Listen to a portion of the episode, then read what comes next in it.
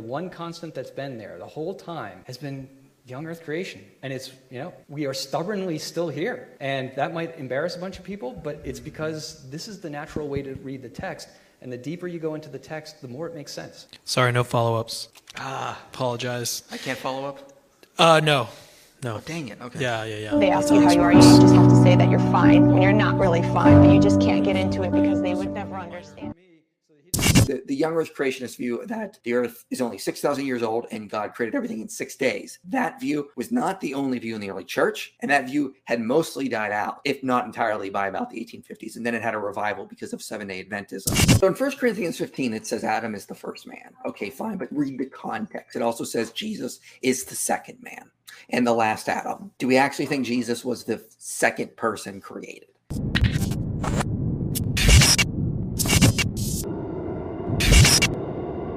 Hey everyone, this is what your pastor didn't tell you. Today I'm on with Inspiring Philosophy. We're going to be talking about his recent debate he had at the CCV2 Capturing Christianity Conference. The debate is over the compatibility of evolution with Genesis, and it's against Dr. Marcus Ross. How you doing today, Michael? Just tell us general thoughts about the debate.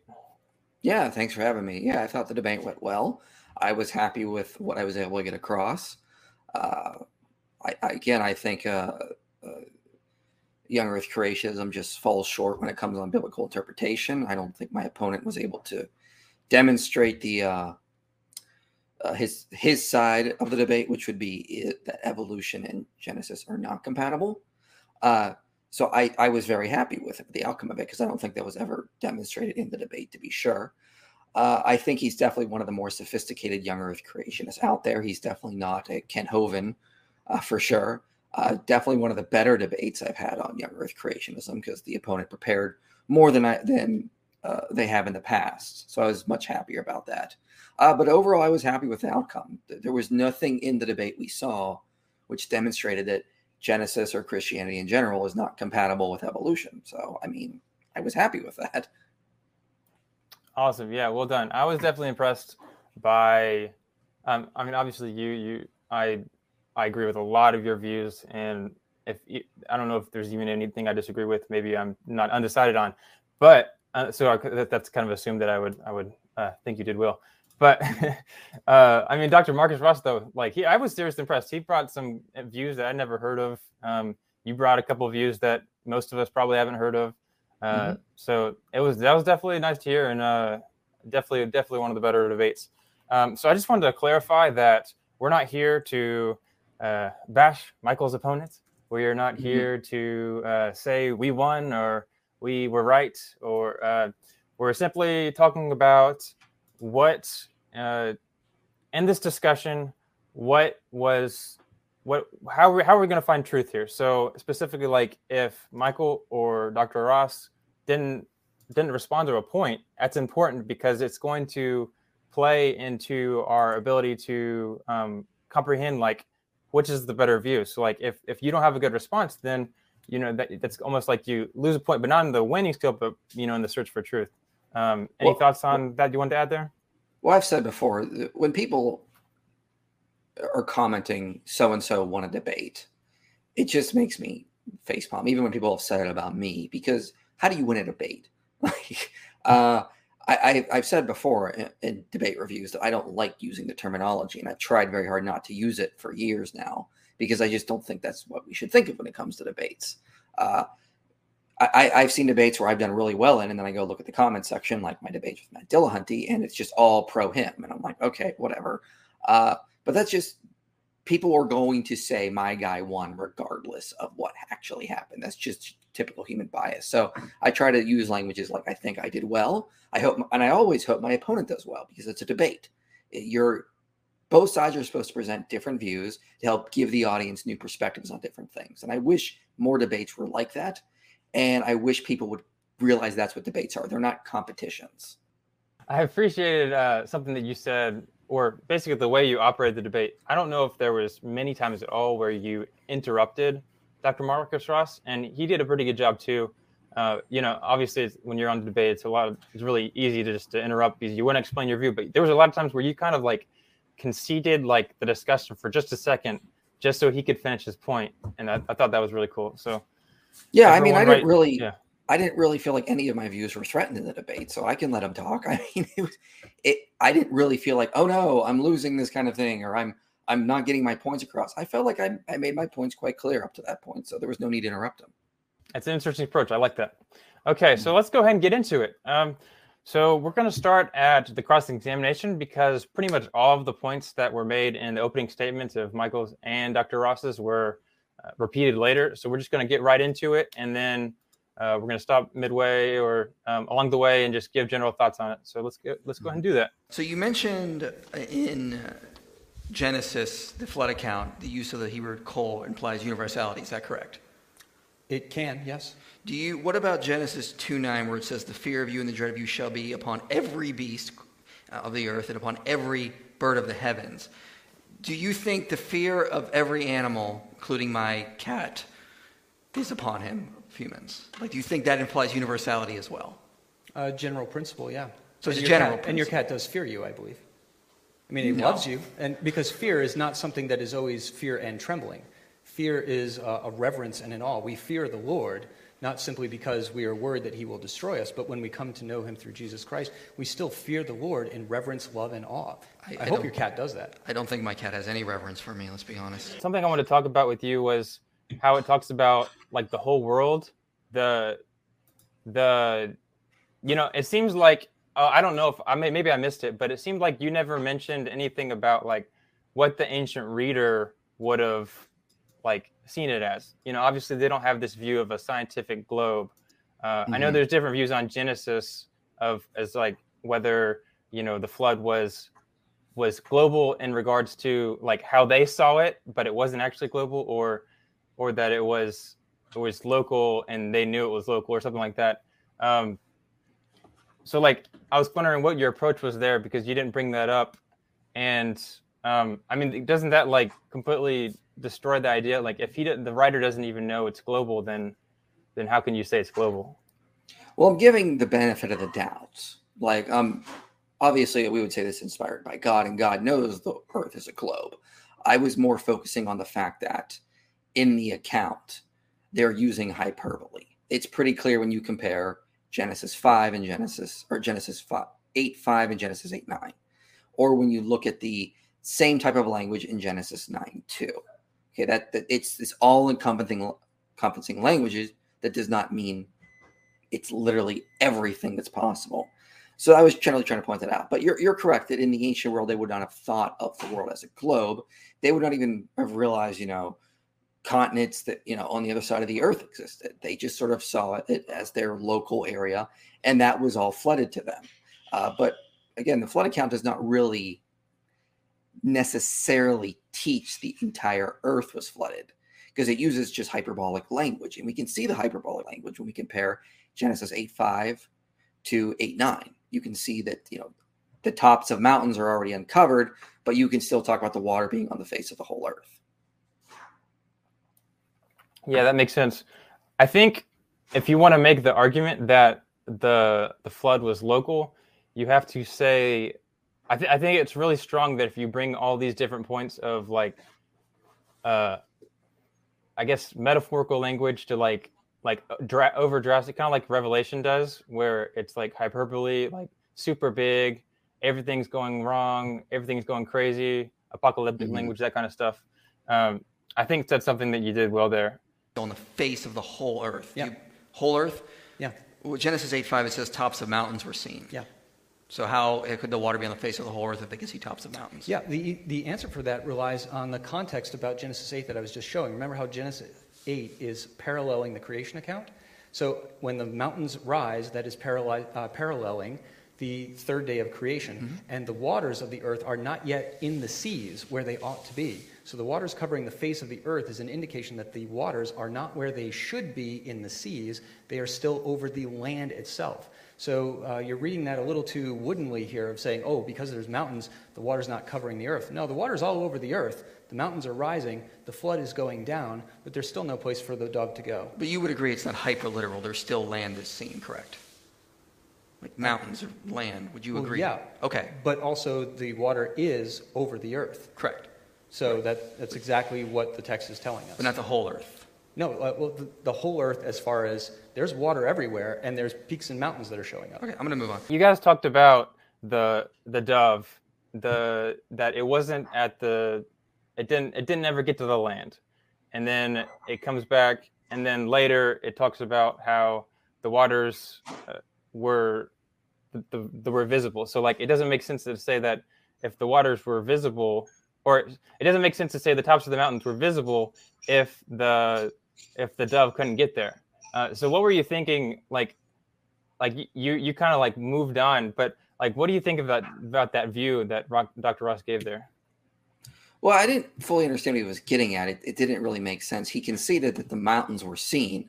Now, obviously, the dove couldn't get to them; it was too far away, and I, I, I accept that. But that's not the point I was trying to get at. The point I was saying is what the author says. The waters were still on the face of the whole earth. Okay, you, you don't you can't say that and it be literal if there's actually you can actually see dry land in the distance, tops of mountains. So I moved on at that point because I kind of feel like I got what I needed out of there. It, this sort of special pleading, yes, the flood account is all encompassing, but not when it comes to eight, five, and nine. Then we have to be a little bit more charitable with it. I'm like, okay, you, you can't have it both ways. It's either encompassing the entire globe when it says all the earth, or you got to accept that you know there's a little bit of hyperbolic language in there. It's like, and that seems to be what happens when we compare eight, five, and eight, nine. Yeah, well, I don't. Does does his solution actually solve the problem? Because in this situation, the dove still doesn't have a place to land. Yeah, I don't think his solution solves the problem because, again, it's what the author is saying. The dove found no place to set its foot because the water was still on the face of the whole earth. If the author would have said the dove found no place to set its foot because the mountains or, or the dry land was too far away, that would be a different story. But that's not what the text says. So we have to go on what the author is saying. So Dr. Marcus Mar- Marcus Ross he makes this really big point in the video that the the Genesis 8 in Genesis eight and then Genesis one, it has all these parallels. You have you have mm. Noah and you have uh, all these different like things that seem to happen, and um, it'll be on the screen, but all these different similarities. And my question for you is, what do you think? Like, what do you think that is? Um, what What do you think? like what why why do you think what do you think explains that view the best well there are a lot of similarities between genesis 1 and genesis 8 genesis 8 is sort of like parroting the creation account and sort of following the same sequence and scholars have pointed this out for a long time that does not mean though the entire world was flooded that's that's a logical leap for example the temple of solomon was meant to uh, be a mimic of the cosmos as a whole that does not mean it the, the temple was covering the whole entire earth. Uh, just because you have something mimicking something that happened prior to it, that does not mean it's doing the exact thing. And also, you would be we would be assuming, uh, we would be presupposing that Genesis one is about the creation of all material things, and that Genesis eight is about a uh, recreation of all the, of all the things. It's not necessarily what's happening. And even on a young Earth creationist view, you cannot take the account this is entirely a whole new recreation event. For example, uh, the sea creatures would not need to be recreated because you know they they um, were still in the ocean. Animals are not do not need to be recreated; they just exit the ark. Same with humanity, not needing to be recreated. So although it sort of parallels the literary structure, Genesis 8 par- parallels the literary structure of Genesis 1, that does not mean it is ex- doing it in the exact same way. It's sort of just parroting motifs to show that this is sort of God uh, sort of bringing about the new uh, land that was flooded and how it's going to just sort of be sort of like that kind of thing. I think you're reading too much into this if you think it shows that this was necessarily a global flood. The text does not necessarily show that. You have to read it into it. Okay, so it seems like there's three options here, okay? They either each of the points happened purely by coincidence and the writer simply is trying to include the details that are similar, kind of like some people say in the gospel, uh, in the Gospels. Uh, another option is to say that it all happened miraculously, like you know whoever what the writer was just recorded what he saw, and it just happened to match it. And of course, you have to ask like, why would God do it just to make a literary point? Uh, another option is to say that the writer was just making a literal po- or a literary point, and it didn't actually correspond that way. Or you could just say that we're just seeing things in the text aren't there. So like, I mean, I'm specifically thinking of things where it's like Noah does what God commanded, or Adam transgresses. Like you have opposites, but then sometimes it's Noah walk with God and Adam hides when God walks in the garden, or the, they both have three sons. Like you have these weird similarities that don't seem like just a coincidence. So what do you think about that specifically? Well, I think we should compare this to what Jesus does in the Gospels and what the authors do. They're constantly comparing him to the times in the Old Testament. Like Matthew is painting Jesus as another Moses. Mark compares Jesus often to the apocalyptic prophets. So Jesus is feeding of the 5,000 parallels the story that happens in the Old Testament. Jesus wandering in, uh, in the wilderness for 40 days parallels Israel's wandering for 40 years. Often authors would see literary parallels that happen, and then they would make that connection, uh, not making things up, just noticing the similarities and wanting to highlight them while ignoring the differences. So I think when the authors of Genesis are writing about Noah, they're specifically going to highlight the things we knew about him that paralleled Adam on purpose. They're going to see things during the flood account and they're going to highlight that to parallel what they knew about Genesis 1. So that's often what we do. Uh, we do it today. Like you can see JFK being compared to Camelot. Sometimes um, modern presidents are compared to past presidents. I remember hearing uh, news articles claim that Barack Obama was like Abraham Lincoln in a lot of ways, and then they would highlight similarities. This does not mean that they're literally the same thing happened, or it's all it's all been planned out, or it's all been made up. It just means people see patterns, we will see connections, and then we will not notice or we won't highlight the differences as much. So I think that's what's going on as well here. Gotcha. So I just just to, for the people that don't fully buy in. So I mean, this is a lot of coincidences, and not only that, but these are the mm-hmm. like the two main people of the Genesis one to eleven narrative. You have Adam, you have Noah, the two biggest stories as far as like I mean, maybe we're just drawing it out, but like you know, Adam takes a big part of the narrative. Noah takes a big part of the narrative. Uh, very influential people, and you're saying that it's it isn't it isn't a coincidence that it's there, but it is a coincidence that all of these facts line up. No, I'm not necessarily saying it's a coincidence. I'm saying that a lot of things happen in the past. Uh, often we will just highlight the similarities and then just not mention the differences in the account. So, I mean, people will want to try to make a comparison between Barack Obama and Abraham Lincoln. And then they'll write an article noticing the similarities, listing them, but they won't notice they won't notice or list the differences. And they're doing this to make literary parallels on purpose to sort of show how like he's sort of like the new Lincoln. Let me just highlight all the times that things lined up to show how he's the new Lincoln. Likewise, you can do the same thing with Noah. you you may have longer or more exhaustive oral traditions about him. But when you write the account, you only are going to write the similarities down. That way you can make these literary parallels. I want to talk about Genesis 1 some more. So you oh, believe oh, yeah. uh, seven literal days. So, Gen- yeah. so day one was one day, evening and morning, yeah. day two, evening morning. So classic question why was the sun, if the, if the sun was not created until day four, what is causing evening and morning? Is, what is the earth rotating around so that there's an evening and a morning without a sun there? light. Does light exist in our universe without a source? If God wants it to. So there's just light somewhere floating around. Is there another light source that's causing evening and morning? We don't know, right? The Bible simply tells us God says, let there be light. So he created some kind of light, and he doesn't gather that light together into something like the sun until day four. So then there's some sort of other evening and morning? It's evening and morning is defined as a condition in which the earth is experiencing light and dark. Wherever that light came from, we have light and dark that makes evening and morning. Okay.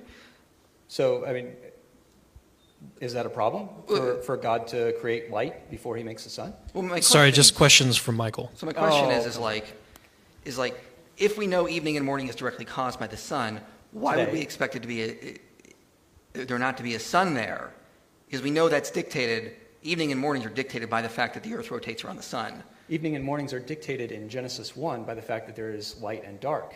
The fact that the sun comes in later is a way of deprioritizing the sun uh, in cosmology. Right? So the, just light with no source, though, correct? We have light from some source, we just don't know what it is. Okay. Would that be adding an additional light source to the text that the Bible does not speak of? Because it just says light, generally speaking whatever the source of light is, God created the light. Okay, so, So moving God on. made light, and later on, that light became the sun. So you That's mentioned- pretty much what the text tells us. Gotcha. Okay, so in part of the debate, you asked the classic question how is the light in day one before day four? And his response was a little mixed. Like he kind of said, I don't know what it was. And then he also says that it, he said he, he I think he inferred that it was even possible that the light was just there and there was no source at all, which I thought that very interesting. Um, that, so I wanted to, I wanted to ask you just sense, no. I wanted to ask you like one like why is this such a big deal? I mean obviously you have a lot of young earth creationists that just don't care about that fact. They don't struggle with that idea. And two like what about his idea is so in your opinion, implausible? Yeah. So, I mean, he tried to argue that maybe the light was just there without being formed to the sun yet, which doesn't make sense. So, like, the main problem with this that a lot of young Earth creationists just sort of brush over is that it says there on day one and day two and day three, there was evening and morning. Okay. If there was just some light out in the universe, you don't have evening and morning because the Earth is rotating around the sun that's causing evening and morning. If the earth is just there and there's no sun, what is it rotating around which is causing evening and morning? Light? Okay, then the sun is there because w- what are you saying? So there was light created on day one, and then it was just sort of like this big gooey thing. And then on day four, it was like more compressed into the sun. I don't, I don't get what you're you're saying here. It's the sun at that point. If it's causing evening and morning on day one, two, and three, we're talking about the sun, therefore, the sun is already there. This is why scholars like Walton uh, have put forward the functionalist account because it doesn't make sense to say that the sun and moon are not there if you already have evening and morning. If, again, evening and morning are entirely necessary or they're entirely dependent on the sun. The sun is necessary for evening and morning. How do you get around that? And so young earth creationists have to jump through all these hoops to sort of explain that away. But the problem is when they do that, they're basically admitting to us that they're not taking the plain reading of the text. They have to add additional assumptions, additional context to explain this thing. They just can't take the plain reading. They have to add their additional context to explain this stuff. Yeah, and that makes sense. Quite honestly, okay. their quite honestly their explanations to get away from that just don't make sense. Hmm. So, I mean, obviously, you have different interpretations of that view that aren't young earth creation. What do you take? Like, why do you think? What do you think the, te- the is trying to describe there? So, you know, as I, I mentioned in the debate, I mentioned Jean Bottéro in that the idea that in the ancient world, something did not really come into the sphere of existence until it was given a name, or as Walton says, given a function. So the sun is there, but it's not been given its functions until day four. It's not been given its purposes till day four. So the general idea is that you have evening and morning on those days, uh, but there, it's not been brought into the sphere of existence because it's not been identified yet by the creator. And that's very important. And so we need to read that with that ancient cultural context. We cannot force our modern understandings of how things exist onto the text. That's just not how ancient authors would have thought of these things. Yeah. So you mentioned ancient Near Eastern context. So as you know, you know you have Egypt, you have Enuma you have uh, other creation texts where before the sun is created, there's light. Like the the the main creator god is the thing that's shining and then you you also have God being explained in those same words. You know, you've you have the Ben Stanhope has talked about you know his little seals that that show you know God's like the little light person. Uh, mm-hmm. So you don't think that's a credible view that what it's what it's trying to point out is that God is giving the light. Well, what were you saying that God is like the source of light in this instance? Yeah, because it seems like that's what the other creation texts are doing. So why wouldn't that be like some common belief?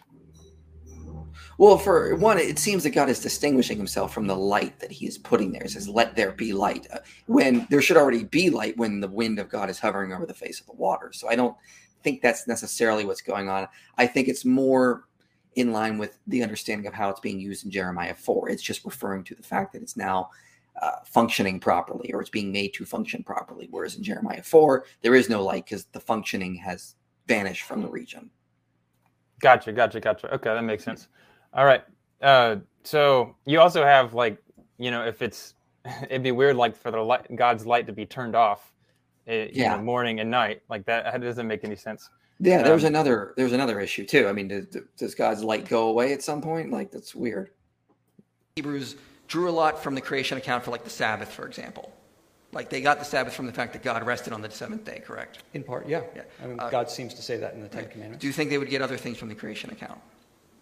Such as? Okay, well, Benjamin Kilchör, uh, says that. I don't know, think they got him from the creation account. No. Do you believe Adam was like a priest of creation, like a priest in some sense, even if he was the first? Yeah, Adam has a has a priestly role, function, sort of thing. I mean, it's a it's a comparison. Do you believe the Levitical priesthood looked back to Adam as like the first priest in a sense? Possibly. They may have. So Benjamin Kilchör has got an interesting argument. He says, read together with Genesis 1, the act of appointment implicitly dates to the eighth day, which links to the appointment of priests in Leviticus 9 1. So, in other words, in the Levitical law, a, pre, a priest appointment happened on the eighth day. If Genesis 2 is a sequel, Adam's appointment happens on the eighth day. Would that not align with Scripture and make a more coherent account? Oh, so you're, uh, so Adam was created on the eighth day? I would say possibly. I'm asking a clarification question. I would say, yeah, uh, based on the implicit understanding of Genesis 2 being a sequel. So that Genesis would be the next 2 day. is the eighth day, but it's never said to be the eighth day. Well, it's implied because God rests on the seventh day and then picks back up if the land of Eden on the eighth day. All right, it's an argument. Okay, interesting. Okay, appreciate that. You mentioned in your your your talk uh, about the eighth day in regards to the priests. Can you go into a little more detail as far as what's going on in the? I believe it's the Leviticus accounts where you have seven days. I'm assuming that's the inauguration of the temple, and then on the eighth day, what happens there too? So this comes from a scholar I've been working with a lot lately, uh, uh, Benjamin Kilchör, and he wrote a, a, paper called "Sacred and Profane Space," and he's arguing that against the documentary hypothesis, the idea there are contradictory traditions in the Pentateuch. Uh, one of the things he uses is the this idea of the ordination of the priest. The, in Leviticus, the ordination of a priest would happen on the eighth day. So it did not happen on the sixth day, did not happen right away. It would take it, it was an eight day process. So he he draws this to Genesis one and two to sort of show that these two texts are working together. They're not separate accounts that were sort of stitched together. One of his arguments is that well, the uh, Israelites were getting a lot of things from this account, like the Sabbath rest, for example. But the ordination of a priest would happen on the eighth day. Adam is sort of installed as the priest in the Garden of Eden. He is the first like priest king figure. It wouldn't imply that if that's what's happening, he's being installed as a priest. This would have had to happen on the eighth day, because that's the way the, the Levites understood the way a priest should be ordained. It should happen on eight days later. So they're sort of mimicking this tradition they got. That idea would suggest that uh, when young earth creationists say that Genesis 2 is sort of a recap of day six from Genesis 6, that doesn't work. It would need to be the eighth day because you can't install a priest on day six. The priest is installed on day eight. And so that's why I brought that up to sort of address the idea that Genesis 6 is just some big elaborate recap of whatever of everything that took place on day 6. Okay, yeah. Okay. And uh, so I mean obviously Genesis 2 does use the word "biyom," which is on the day. At the same time though, pretty much everything I've read kind of assumes that it's ongoing. So it's not specifically on that day. That's like a but I don't know, maybe that could work with that view. Have you anything like that? It could work with that as well. I have no issue. I'm just tr- saying, thinking literary, literally speaking. Hmm. Uh, Genesis 2 takes place after the seven days of creation. So God right. takes a Sabbath rest and picks up again on you know the next the first day of the week, day eight. That's when Adam is installed. And you could even argue from a Christian perspective that have correlates correlations to Jesus as well. Jesus rises on the, the eighth day or the first day of the week after, you know, Saturday being the Sabbath. Interesting. Okay, but of course you have to mention like all the temple parallels. So if we're gonna say that all this temple stuff is going on, and then we see another temple parallel, you have to take that seriously, don't you? Yes, I think you do for sure. Yeah. Okay. So just to continue. Um, oh, by the way, just to point out, like he, he, when you gave that argument, he says that that's an argument, and he doesn't actually respond. He gives well, he gives no response. Well, I, I admire that. I think that was that was he. That's the first time he heard it, and instead of saying trying to come up with some excuse on the fly, he says, mm, "That's I'll think about it." Kind of, and I think that's that's the proper way to handle that. Mm. Yeah, that's true. That's very true. Uh, all right. So to continue, 1 Corinthians 15. Adam is the first human. Time and time again, my question is: Is Jesus the last human? He is the last in terms of he is the ultimate. Yes. But is he the last literal physical human? He's the last Adam because mm-hmm. he is able to do what Adam did not. Right? I He's agree. able to help us to attain eternal life and joy with, with God. So Adam and Christ are set up in a special category, Adam being the first of the special category, sure. not necessarily Christ. So Christ being the last human does not imply he is literally the last human. Why would that imply? Why would you use that verse to say that Adam is definitely the first human if the same language is not doesn't imply Christ is the last physical human. Okay, so so the question might be uh, put it this way: Why does Adam have to be the first human and not simply an archetype? Hmm? Okay, well, all first things end up being archetypes. Adam, as the first human being, is going to be an archetype, and he's also going to be the first person. Paul's theology is very, very consistent when you look at him from Acts to Romans, 1 Corinthians, his letters to Timothy. Um, and you look especially also at the way that uh, Paul's theology influences the book of Luke, right? Because Luke wrote Acts uh, with a lot of work from Paul. And when we take a look at that, Paul's theology is really built around Adam as the first of all human beings. Acts 17, from one man, God made every nation of men and appointed the places and the times where they would live. Uh, and that is a clear allusion to, to Adam. And he's going back to Adam and, talk, and talking about that, not mentioning the name Adam because he's talking to a bunch of Greeks who haven't read Hebrew scriptures. They don't know this. So when we take a look at that type of argument in Acts, when we see that argument in Romans, when we see that argument in uh, 1 Corinthians, reading Paul in some other way, as, uh, for example, William Lane Craig has tried to do in um, his book, Quest for Historical Adam, uh, results in a rather if, you, if you're trying to parse out, oh, could have been this way or this way or this, it's all Paul. We don't want to read him schizophrenically. He mentioned in, in the context of Romans 5, he talks about how all things are archetype, all first things are archetype. And he's trying to say that Adam is the first, like he's an archetype because he's the first. Uh, and that seems, could be related to Paul's language. Do you, do you agree with that? Well, yeah, I mean, Walton uses the same language that Paul or, or that Adam and Eve are archetypes for humanity. I mean, yeah, I don't, I don't see it. I didn't really see that help much of his arguments, though. Okay, yeah. So in the in the in the talk, you kind of you never mentioned anything about Adam and Eve. Of from the best of my knowledge, you didn't mention anything about Adam and Eve being archetypes, like side, uh, dust of the earth, uh, all the language where it stand it like kind of stands for all of humanity, which is like you know that's Walton's approach.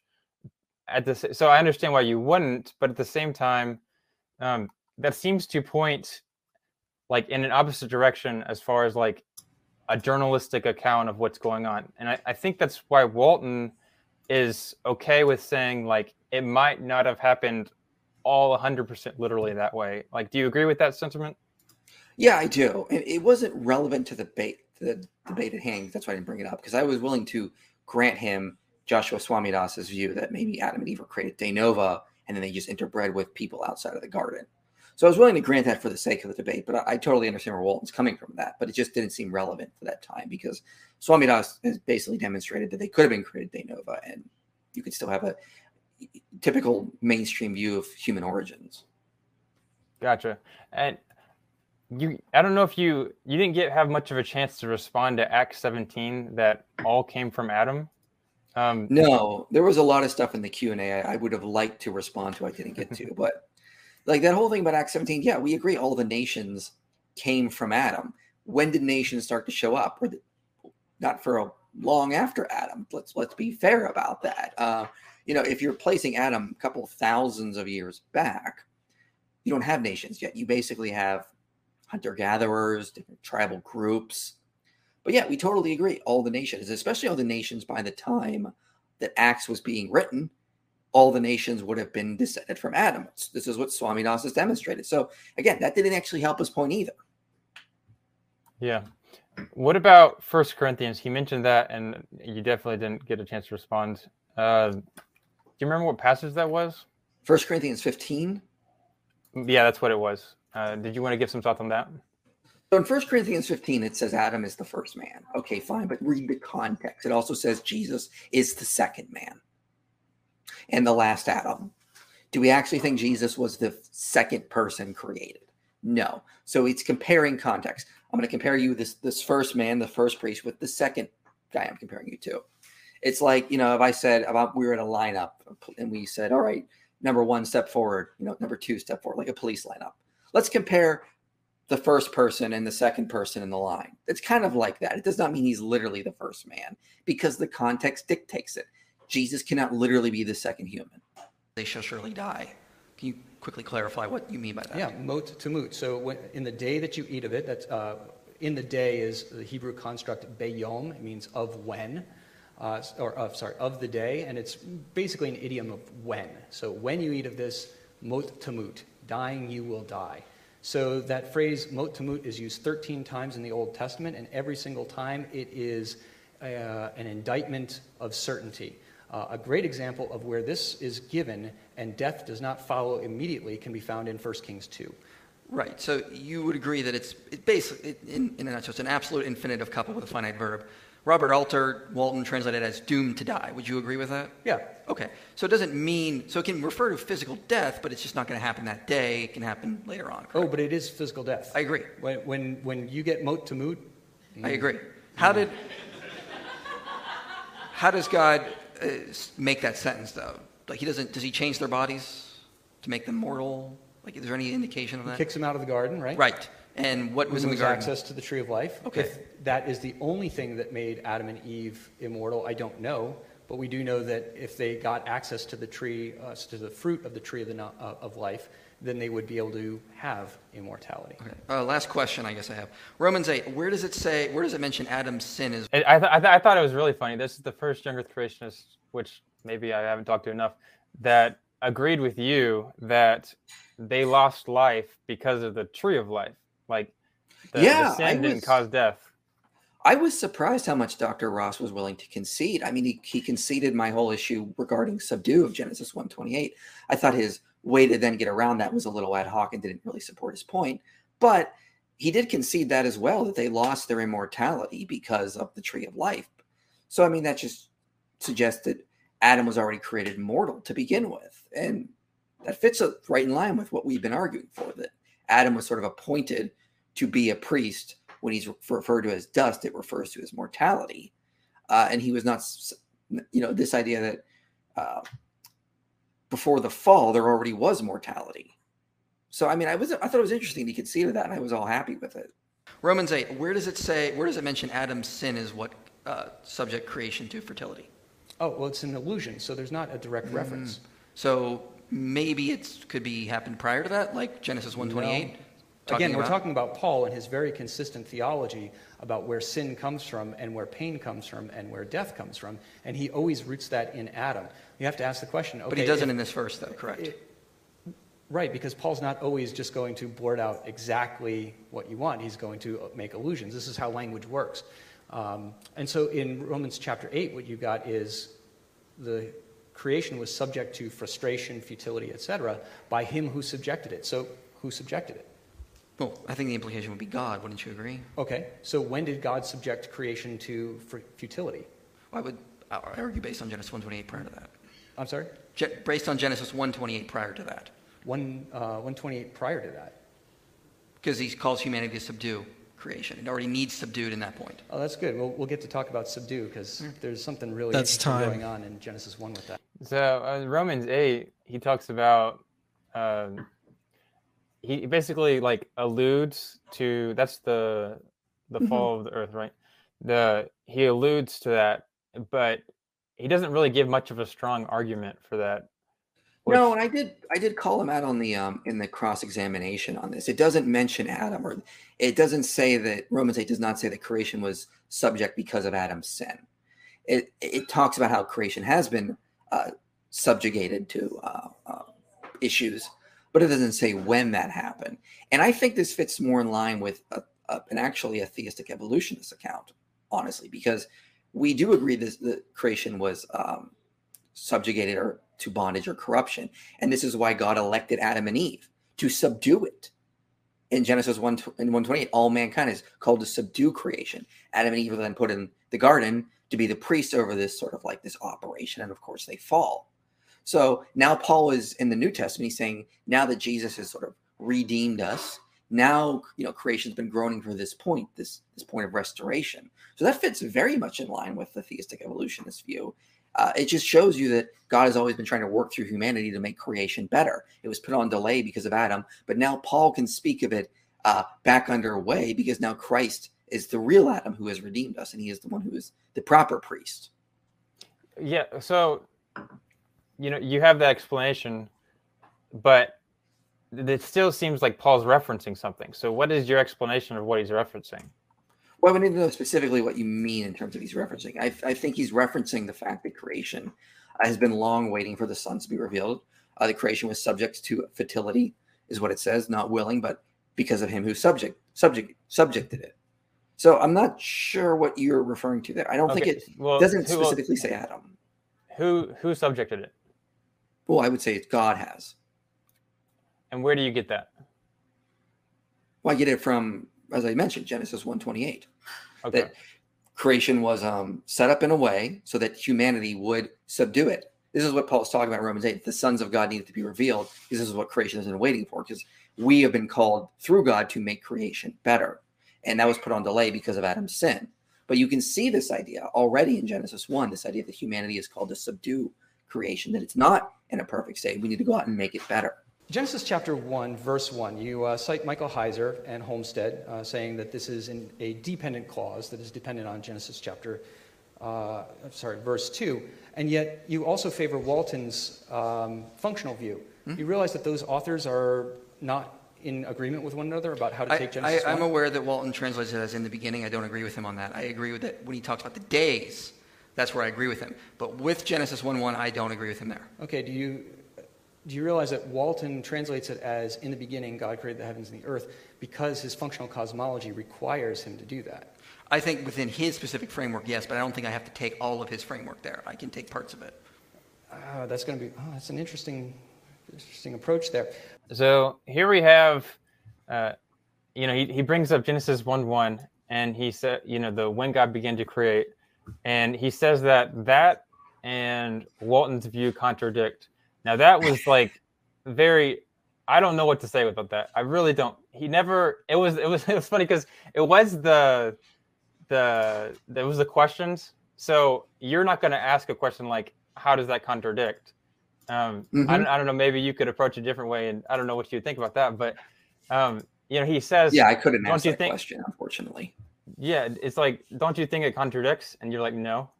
And then, and it's like, okay. Well, I, well I they don't. contradict. well, Robert Holmstedt says he holds to the temple inauguration view when I've asked him privately, and he's the one who's been putting forward this view. I think the uh, dependent clause reading of Genesis 1 1 only strengthens the temple inauguration view. I think it only strengthens it, only helps it in, in, in my regard, in my, in my belief. So I'm not really sure what he was going on he, it was really kind of a weird thing for him to do because he then at the end mentions scholars like Heiser and John Day that he cites, and he doesn't agree entirely with them on their readings of Genesis, but he was able to cite them. And I was like, well, wait a minute, you were trying to attack me because I didn't agree entirely with Kenneth Mathews or Walton, but here you are at the end of the debate citing John Day, who you don't entirely agree with. It. So it's okay for you to cite someone you don't entirely agree with, but if I cite someone, I have to agree with them 100%. That's a double standard, Dr. Ross. And that's not that's not the way we do this. So unfortunately, I didn't think that was a very fair assessment. Yeah. Well, okay, first of all, I, I, interviewed John one. I asked him specifically about the when God began to create Bereshit in the construct. And and he says, Yeah, that supports my view. Great. if that's the way that it should be translated, that leads even more to the to support the view that I take. It doesn't have to be translated that way to support the view that I take. But if, if it is translated that way, fine. Uh, that that makes my position even more firm. I was like, yeah, and, I...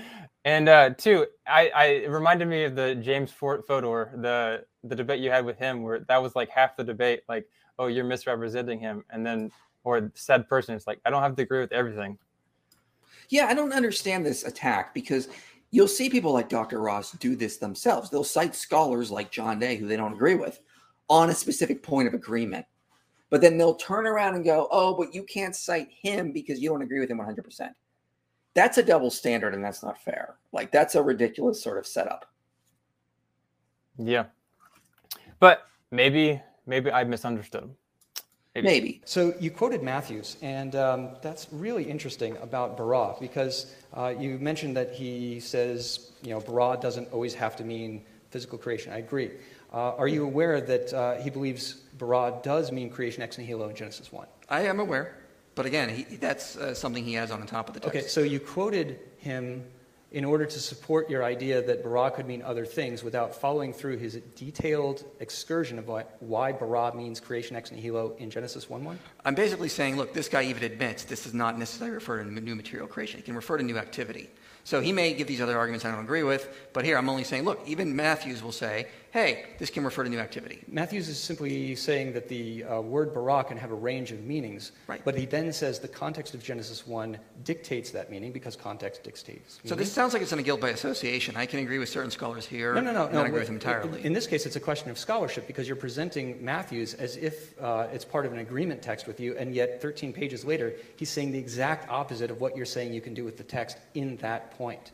So is, is Mathews saying it can refer to new activity? Yes. Okay, that's all I'm saying. I did not say he agrees with my entire interpretation. No, but he, he definitely makes the point that it means creation ex nihilo, and uh, you're putting him in I think he go- and I where think it looks he's like he adding- supports what you're saying. I think he's adding his modern context, and there was nothing in Genesis 1 that would necessarily imply that. Yeah, so you got you did, really didn't get much of a chance to, uh, you know, talk about the what bara and means. Uh, he did he didn't challenge you on that, which I found interesting. He also didn't challenge he also didn't challenge you on, um, you know, the material versus functional distinction uh, mm-hmm. Uh, that Seth, uh, gosh, this is awkward that I'm forgetting his name in the in the Q and A mentioned. He he di- he didn't mention that, and that's like one of the main arguments against the view or the popular arguments against the view. So I found found that interesting. Yeah, just, we didn't, print enough time to get into everything. Of course, it just is what is what it is. So I'm sure he probably did have some objections of that. We just didn't have time to get into it though. Uh, but again, I would argue again with the idea of what I brought up in my cross examination, the idea of evening and morning existing without the sun being there. That alone is a pretty strong indication that what's sort of going on is functional accounts. If evening and morning are already there, which necessarily suggests the sun is already there materially I have a hard time seeing anyone get around that. And of course, scholars like DAGA Kleins have noted that in day two, it's very much about the functions of the firmament and what their purpose are for, which is why it's being spoken of to begin with. You see this all through days one through three. They're very much focusing on the functional aspects, which Walton highlights, and I highlighted in my opening statements as well. Tohu Vabohu, you, you go to uh, Jeremiah 4. Mm-hmm. Um, why do you read the text backwards from Jeremiah into Genesis? I'm curious. Well, no, I'm saying there's a comparison. Okay, there's a comparison, but uh, Jeremiah, I mean, what's the context of Jeremiah 4? Right? northern kingdom of Israel destroyed. Yeah, and, yeah. and Jeremiah is, um, you know, he's, he's making an excoriation, you mm-hmm. know, and, and he's making a lament. Um, why do you think that that lament means that we should read Tohu Vabohu in Genesis 1 1 the same way? Well, if he's able to take this language and use it metaphorically to describe how a kingdom went from functioning properly to not functioning, it can be implies that that language was used in that cultural context to imply that something goes from functioning to non-functioning or non-functioning to functioning. Yeah, but the entire premise of uh, there's a ton of creation imagery in that passage of Jeremiah 4 he's clearly borrowing from it to make a new type of argument. So why argue backwards from Jeremiah and then say, well, this is how we can understand what dohu, uh, bohu means in Genesis 1? Well, I'm not. So I'm a little confused here on what you're trying to say, but I'll try to answer as best as I can. I sure. mean, so basically what I'm saying is, is look, someone in that culture, someone who wrote part of Scripture, was able to take this same language and use it in metaphorical sense. Doesn't mean material annihilation in how he's using it. So, if he understood this language, it could mean that way. It's like, for example, if I said, I saw a car flying down the road. Okay, that's I'm obviously using flying metaphorically. If I got it from like a line in a book about, uh, you know, uh, like it likely implies that if you're going to see it somewhere else, that's also being used metaphorical. Doesn't mean I'm getting it from someone who used it literally to begin with. Likewise, Jeremiah could be doing the same thing. Okay, so Jeremiah can use the same word in a very different way than what it means in Genesis one. He could, or he could be using it in the same way. Yep, metaphorical language. That's the point. Right. Yeah, the metaphorical language usually goes in a different direction than the original. So. Well, here's uh, the thing. Unless, unless you've got a flying car. Well, I mean, if we have metaphorical language, if I'm using metaphorical language up here, like I said, you know, like you know, don't screw the pooch, something like that. All right. You obviously mean that we understand that's an idiom in the culture. Okay. We don't right. mean that if I got it from you know I heard someone else say it that they were also using it literally. It'd be horrible. But you get the point. I mean, you can see how some people can use metaphorical language that they got from other people that were also using it in a metaphorical sense. Mm-hmm. Yeah. So, uh, and, in reference to Jeremiah 4, you have uh, all this creation language, uh, you know, the Israel's, you know, being defeated or whatever, uh, the world's going to end kind of thing. Um, and you, you guys talked about, well, one, he's, uh, he mentioned, Dr. Ross mentioned that he's clearly borrowing to make a new type of argument. I guess he's I guess he's saying that the new argument is that that's a metaphor for what happened in Genesis or something like that, but the reverse. Well, I mean, how does he know that? How does he know that Jeremiah would have thought of Genesis 1 as literally and then he's going to use it metaphorically? If you're using metaphorical language in there, that implies that Genesis 1 could also be understood with metaphor language as well, with regards to Tohu and Bohu or the light uh, not being there or being there. You just can't say, no, no, no, Genesis 1 is literal and Jeremiah is sort of borrowing from that to make a metaphorical point. No, that, that's special pleading. What in Jeremiah shows a distinction that he would have understood that Genesis 1 is absolutely literal, but he's allowed to then take the language and use it metaphorically? It doesn't it doesn't work like that. Yeah. So I, I want to get into specifics here. What do you mean by metaphorical as far as you mentioned tohu babuhu? but like isn't that like the the disorganization that Walton refers to? Like that's that not like maybe not the chaos, but the the unorder or disorder.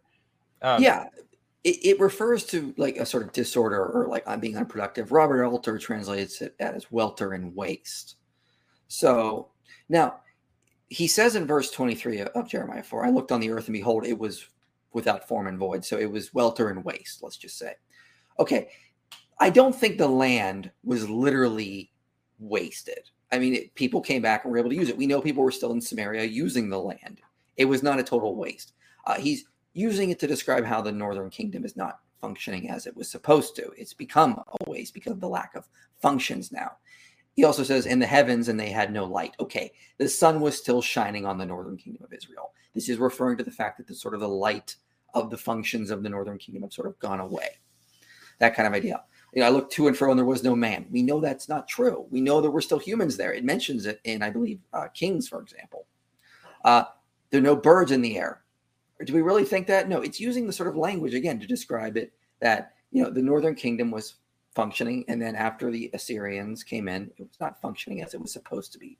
So I think that's what Jeremiah is doing here. And if Jeremiah can use that language to describe northern Israel, why couldn't God use that same language when it comes to the earth of Genesis 1? So, Adam and Eve, I presented a number of different arguments for why we should be reading Genesis 2 as part of Genesis chapter 1. Uh, what do you do with the fact that the genealogy of Genesis chapter 5 blends the two of these uh, things together such that they read as a unity, that I'm Adam s- is the first man? I'm so glad you asked me that. Great. Okay, so first of all, I'm not rejecting the scriptural view, I'm mean, rejecting your interpretation of the scriptural view. I want to be clear on that. Now, with Genesis 1 or Genesis 5, uh, okay, so you mentioned this. For one thing, it mentions language that we don't see in the earlier accounts. It says, for example, I will call them man, both male and female. We don't find that anywhere in there. Now, let's compare this to Exodus 5 1 7. All the descendants of Jacob were 70 persons. Joseph was already in Egypt. Then Joseph died, and all his brothers, and all that generation. Notice it does not mention that Jacob died. Are we to assume that now, but it mentions all that generation died, and it implies it happens after Joseph? Are we to assume that this contradicts Genesis and it says that Jacob died in that generation because it refers to the generation that went down to Egypt, that he died after Joseph? I don't think so. I think we cannot read too much into these brief statements and imply so much from them. Genesis 5, 1 to 2, is just giving us a brief recap of things that's already covered in much more detail prior. Look, Adam is, one, is a human. Humans were made in the image of God, male and female. He's able to pass his likeness down to his sons. I don't, want to, I don't think we can read too much into brief statements like this when we've already been given the full context prior to this, and we can see that there. Can't read too much into brief statements. Okay, so these are brief statements that are written by Moses. He incorporates Genesis 1, Genesis 2, Genesis 3, Genesis 4, all into the five verses of Genesis 5, 1 through 5. And yet we're not supposed to believe that Moses, uh, or we're supposed to believe that Moses has actually had a disjointed set of humanity between Genesis 1 and Genesis 2 through 4. Jesus didn't read it that way. Paul doesn't read it that way doesn't seem like anybody in Scripture reads it that way. So this is a really forced uh, attempt to invent a class of people that have no existence within the Scripture. Well, Moses also wrote Genesis 1 and 2. Yeah. And Genesis 1 speaks of humanity in general. And then he maybe told it off formula, implying there's another chapter change here. Then we see honing on two people. So, again, yeah, Je- we could say that Moses wrote that part, but he also wrote Exodus 1. Is he going to contradict himself? And is he implying that Jacob died after Joseph. I don't think so. This is just a brief statement. All those people died Jacob, Joseph, all the brothers. And we move on through the story. We cannot just jump to the conclusion that this is somehow contradictory from that. Uh, no, I, I, think that uh, looking at Genesis 2 as a subsequent story is the contradiction. I think that when you got Moses and Jesus in agreement, it's probably a good thing to keep going with them. Okay, so this was a super interesting uh, argument he made here. So uh, in Genesis 1 and 2, he's arguing that they're the same, essentially the same, you know, recapitulation. Um, and he's coming from that argument because Genesis 5 just he gr- essentially groups them together. And mm-hmm. I want to get I want to get your thoughts on that because to me this is how I read it, okay? So verse 5 1 chapter 5 1 says this is the book of the generations of Adam. And I see that as like a title statement. I yeah. don't see that as like as part of it. And if we're if that's the title statement, then it made that the writer isn't putting Adam or Adam and Eve in the second line in between. He's it's it's like uh, it talks about when God created mankind, He made him the likeness of God, male and female created them. He blessed them and named them mankind, and they were created. So that's the that's uh you know that's that's the beginning, and then it talks about Adam and all that. So it seems like he's just describing what happened first and then what happened next. Like, is is that how you read it, or you do it differently? Yeah, that's that's how I generally read it. It's not it's not saying that Adam was the first human. It's just saying, look, man was male and female are the image of God. So when Adam was able to have a son, he passed that same image or that same likeness onto his children, and so on and so on.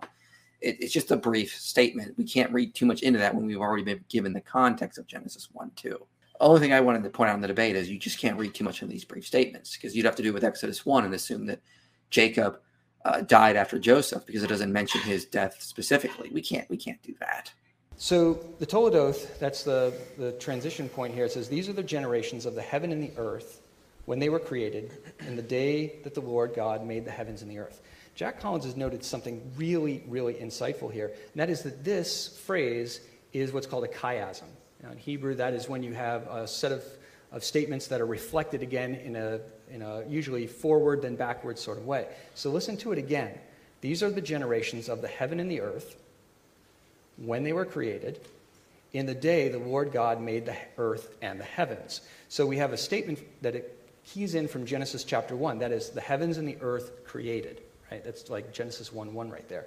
And then we have the Lord God, we have the covenantal name of God, uh, Yahweh, we have Elohim, the name that is used in Genesis chapter 1, and then we reflect it all back as we focus on the earth when he made the earth and the heavens. And so Collins has noted that we can't break this thing up. This is a hinge point that is connecting the events of Genesis 1 with the events of Genesis 2 in a seamless fashion, not as a sub- subsequent event, but actually as a continuation and expanding of the days on Genesis uh, of Genesis, sorry, Genesis chapter 6 um, and to, to try to break that up or turn it into something else seems to go against not only Genesis 1 and 2, but 5 uh, over in Matthew, etc. So, so my, my response to that is that we don't see any other place in Genesis where we see a Toledoth formula and then it introduces a long recap of things that already is covered. It doesn't do that. It tends to say we're going to continue on and show what comes after this thing. It seems like a very weird, as Walton and Heiser of others have noted, this is sort of saying chapter two, then God did this. And when it comes to Genesis 2, what's sort of happening here is it's focusing in on the land of Eden. It says when there's no bush, there's no man to till the ground. This is referring to how the, the land of Eden is wild and it's not been cultivated yet. Bush of the field is, cultivate, is qualified, and then it's referring to agriculture. It's not referring to this idea of, if some people say, that it's a recap or that it's a contradictory account. God has made the cosmos his temple, and now he hones in on Eden and says, Look, in this land it's still chaotic. There's no man to till the ground, but I'm going to put my priests here. We're going to set up a garden. They'll serve, they'll tend to the garden, and this will be where I'll meet with humanity. So I, I, don't, I don't see this as a recap. It seems like it's following forward. And with the idea of the installment of priests on the eighth day, as Kilchör has pointed out, this seems to just flow naturally that God rested. took a Sabbath rest, day seven, day eight, back to work, priest appointed now it's, it's an interesting way to, to read the text. Uh, I wish I could say that it was a good way, but I don't really think that it is. Um, Let's let him come recap. back on that. Do you want to? Another interesting argument you brought up was in Genesis 2 4, he mentions the chiasm. And I really wanted to get your thoughts on it because you he gives his argument, and then you kind of I don't want to say change the subject. You brought up what my I, my opinion is even better evidence that it's a sequential count between Genesis one to Genesis two. So, so my thoughts, my question for you is, do you think it is a chiasm in Genesis two four, and what do you think the meaning is if the writer isn't trying to say that it, Genesis two is a recapitulation? I'm not entirely sure. I'd have to look more into that. Like because, I don't, I'm not, mm-hmm. I'm not under sure. I'm not being. I wasn't really sure what the argument being made was. That's a great question. So, I, I he quotes he, he get this from John Collins, okay? And mm-hmm. I looked into it. All right. Well, I actually I, I read John Collins' work before, so I already knew what he was referring to. John Collins says this. He says this chiasmus asks us not to break it. It also serves as chiasmoi commonly do to invite the reader to see its part in some kind of unity, with the context indicating just what kind of unity the author has in mind. Most simply, I take the word order the heavens and the earth and the term created to point us back to Genesis 1 1, 2, 3 as a whole. At the same time, they change the change in the divine name from God to the Lord God points us to the section that follows. On this change, uh, see below. And then he says, I conclude this particular chiasmus urges us to read Genesis 1 2 together. Um, Mm-hmm. The, the, reason why I didn't really comment on that much is because I didn't disagree with that. Of course, we read Genesis 1 and 2 together. That's my whole point. Genesis 2 is the, the sequel to Genesis 1. That we have that sort of like beginning and end point there with Genesis 1 1, then Genesis 2 4. And then it just goes on to chapter 2. I didn't really see that as anything that would be a problem for my view. Yeah. Yeah, I would I would agree with that. Um, well, the thing with me is like, how does he get from saying this is a chiasm to this means that it's sequential. Like yeah, and that's that's why I didn't understand his argument. Like I didn't know what he was trying to get at. I think it's if it's a chiasm, like it, I think it closes off the section of Genesis one before we move to Genesis two. Right. So I, I looked into chiasms and like what their purpose is. Okay, so mm-hmm. um, well, just first of all, one uh, Dr. Collins or Dr. Ross, they never give a citation a citation for uh, a chiasm being recapitulative. So it might be possible, but he, they never cited it. So you know we don't have much to go off there if, if it's even a thing. Uh, two, uh, chiasm, chiasms are often used to to prominence to their to point to the central statement. And what is the central statement? The central statement is when they were created and the day that the Lord God made. So in that case, if that's the central statement, it's essentially saying, okay, at Genesis 2.4, we're looking at what is the what is the important part here, which is what was created and what was made, and then we move on to Adam and Eve. So it's, so some people would say that it seems like it's bringing the focus to Adam and Eve specifically. Um, yeah, but that is here's the thing though. Chiasms do not necessarily imply. Uh, you know, look at the chiasm of Genesis six through nine that scholars like Joshua Berman bring up. Okay, when you get to the central chiasm, it's Genesis 1 8, you know, and the Lord God remembered Noah. And then you go through Genesis 8. It's still chronologically continuing to the end of the flood. It doesn't go backwards in time, it doesn't take us back to like a previous time in the flood. So if you have a, a chiastic structure here, which I'm no problem with, it doesn't mean the chronology changes. It doesn't mean the chronology goes back in time uh, with gen- after Genesis 2 4 and we're, we're repeating day six. That doesn't follow at all uh, we see chiastic structures throughout the Bible, and it typically shows that the, the, sequence of time continues on, like with the flood account. Yeah, so that's why that's why I didn't understand Ross's argument when he was making that. I'm like, that does not support your point at all.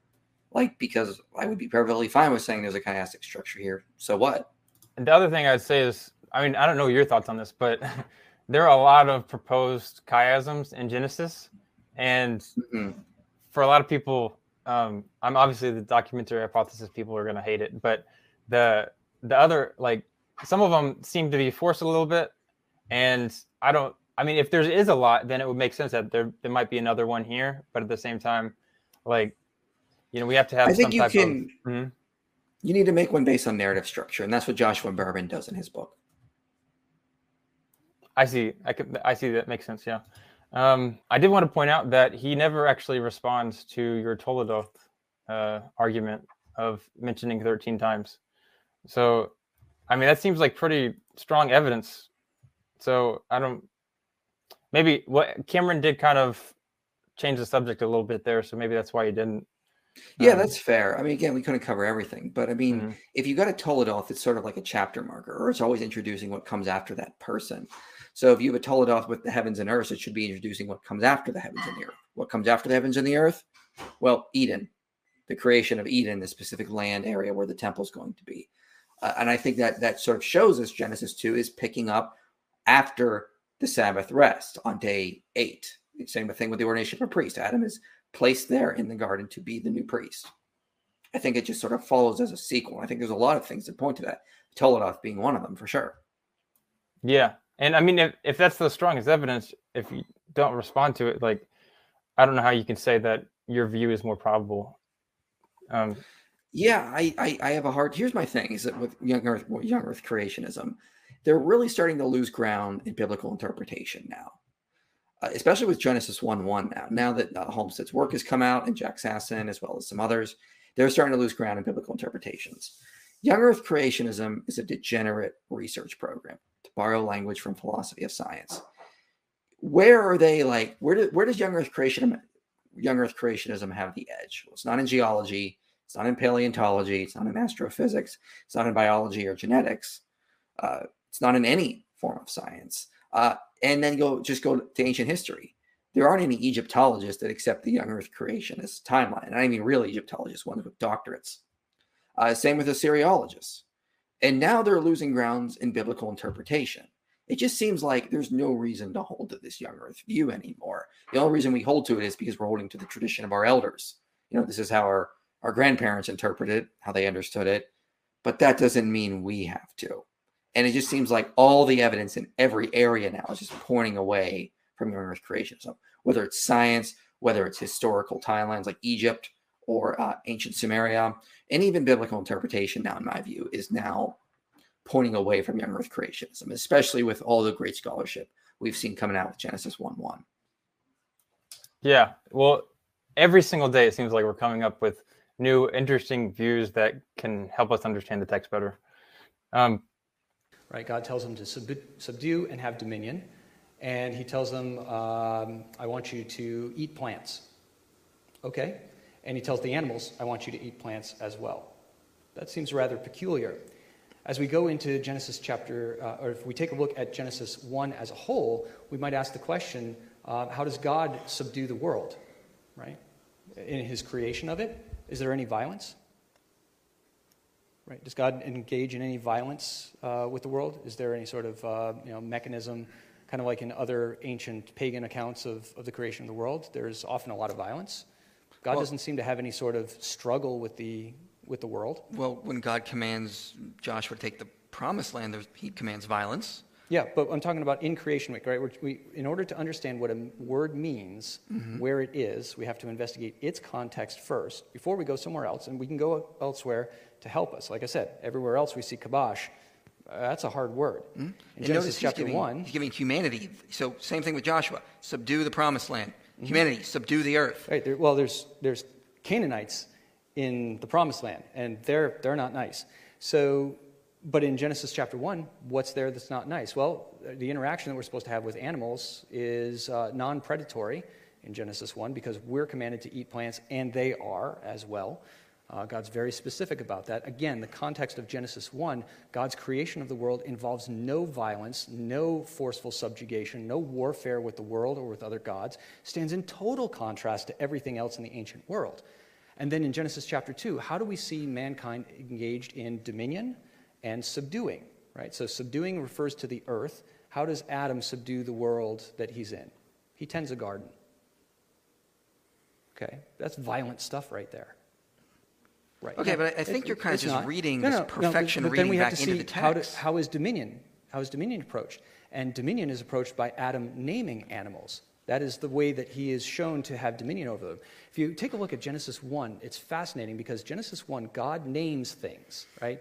He names the, the light, he names the dark. On day two, he names the sea, and on day three, he names the land and the seas. On days four, five, and six, God names nothing. Not a thing. Instead, that, and I like you, um, I, liked how you connected to Heiser and his view of imaging God. I think that's a, a brilliant uh, approach that he has. How does Adam image God? He names things. Mm-hmm. He names the animals. He names woman, and he names woman a second time. He names her his, his wife Eve. So how do we see um, dominion, and how do we see subdue? Uh, he names animals. He tends a garden. There's no violence here. Genesis chapter 1 is actually presenting us with a way to understand that subduing the world could be done without violence. The Israelites have this word of subdue. They've got kavash. They know what it means. And God turns that word on its head and shows that there was a better way to do it. So you mentioned, well, he, he mentioned that the Canaanites in the promised land, you guys are talking about the, the, the word kavash in Genesis 1 28, I believe. And, mm-hmm. you know, subdue the land, and he says the Canaanites are in the promised land, but there's nothing to subdue in Genesis one. Um, do you agree with this? no, that doesn't. There wouldn't you wouldn't use the language of subdue and have dominion over. Uh, you wouldn't use the language of subdue if there was not something already to subdue. And then he goes on to sort of exaggerate or go into excuse me elaborate on how Adam was subduing creation. He was doing it in very peaceful ways. Even if he's right about that, it still implies that creation was not perfect. It still needed subdued, even if you were going to do it in peaceful and loving kind of ways. Fine. I can get rid of that, but you're still, with that very word, you're still admitting creation was not perfect. It still needed humanity to act upon it and make it better. There was chaos there that was not uh, put in order yet. And it doesn't make sense when you get to Genesis 3 that God is going to curse all the universe because of the sin of humanity. I, I don't think that really fits with the idea that, you know, like we see later in scripture that the son shall not suffer the sins of the father. Are we really going to make animals pay for our sin? No, I don't think so at all. I think God uh, exiled humanity from Eden. It was their sin. They now have to go back into the chaotic wilderness. It was not. It's not all of creation's fault. And so I think the language of what we see and the theology we get from this uh, points to the idea that creation was already not in a perfect state when Genesis 1 28 is uttered. But what about the serpent? So Adam Postell takes this view, uh, or sorry, Adam Seth Postell takes this view. Uh, I actually interviewed Carmen Joy Imes, and she thought this might be interesting. That'll be coming out later. That when it talks about subdue, it's kind of foreshadowing. Foreshadowing is that the word future, future shadowing, whatever. The the serpent coming in the future that Adam or man needs to subdue. Do you see that as probable at all? I don't see the serpent as a literal snake. I think it is used. I agree with scholars like Ben Stanhope that it is a. Uh, it's describing a rebellious seraph as if he is a serpent. Uh, this is why he's talking. This is why the word Nahash, as Heiser argued, is a triple entendre, meaning serpent, deceiver, and shining one all at the same time. Uh, we see, I think, when we see the parallel accounts later, like Isaiah and Ezekiel as well, it's referring to the same sort of thing. I think what's happening in Genesis 3 is the rebellion of a seraph. And in the ancient Near East, seraph were depicted as serpentine. So I don't think this is a literal snake. I think the curses apply to Satan or the rebellious seraph. They don't apply to literal snakes.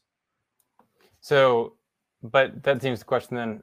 Do you think the subdued could be foreshadowing the, you know, the the angel like being, like the you know what you just described with Heiser's view there?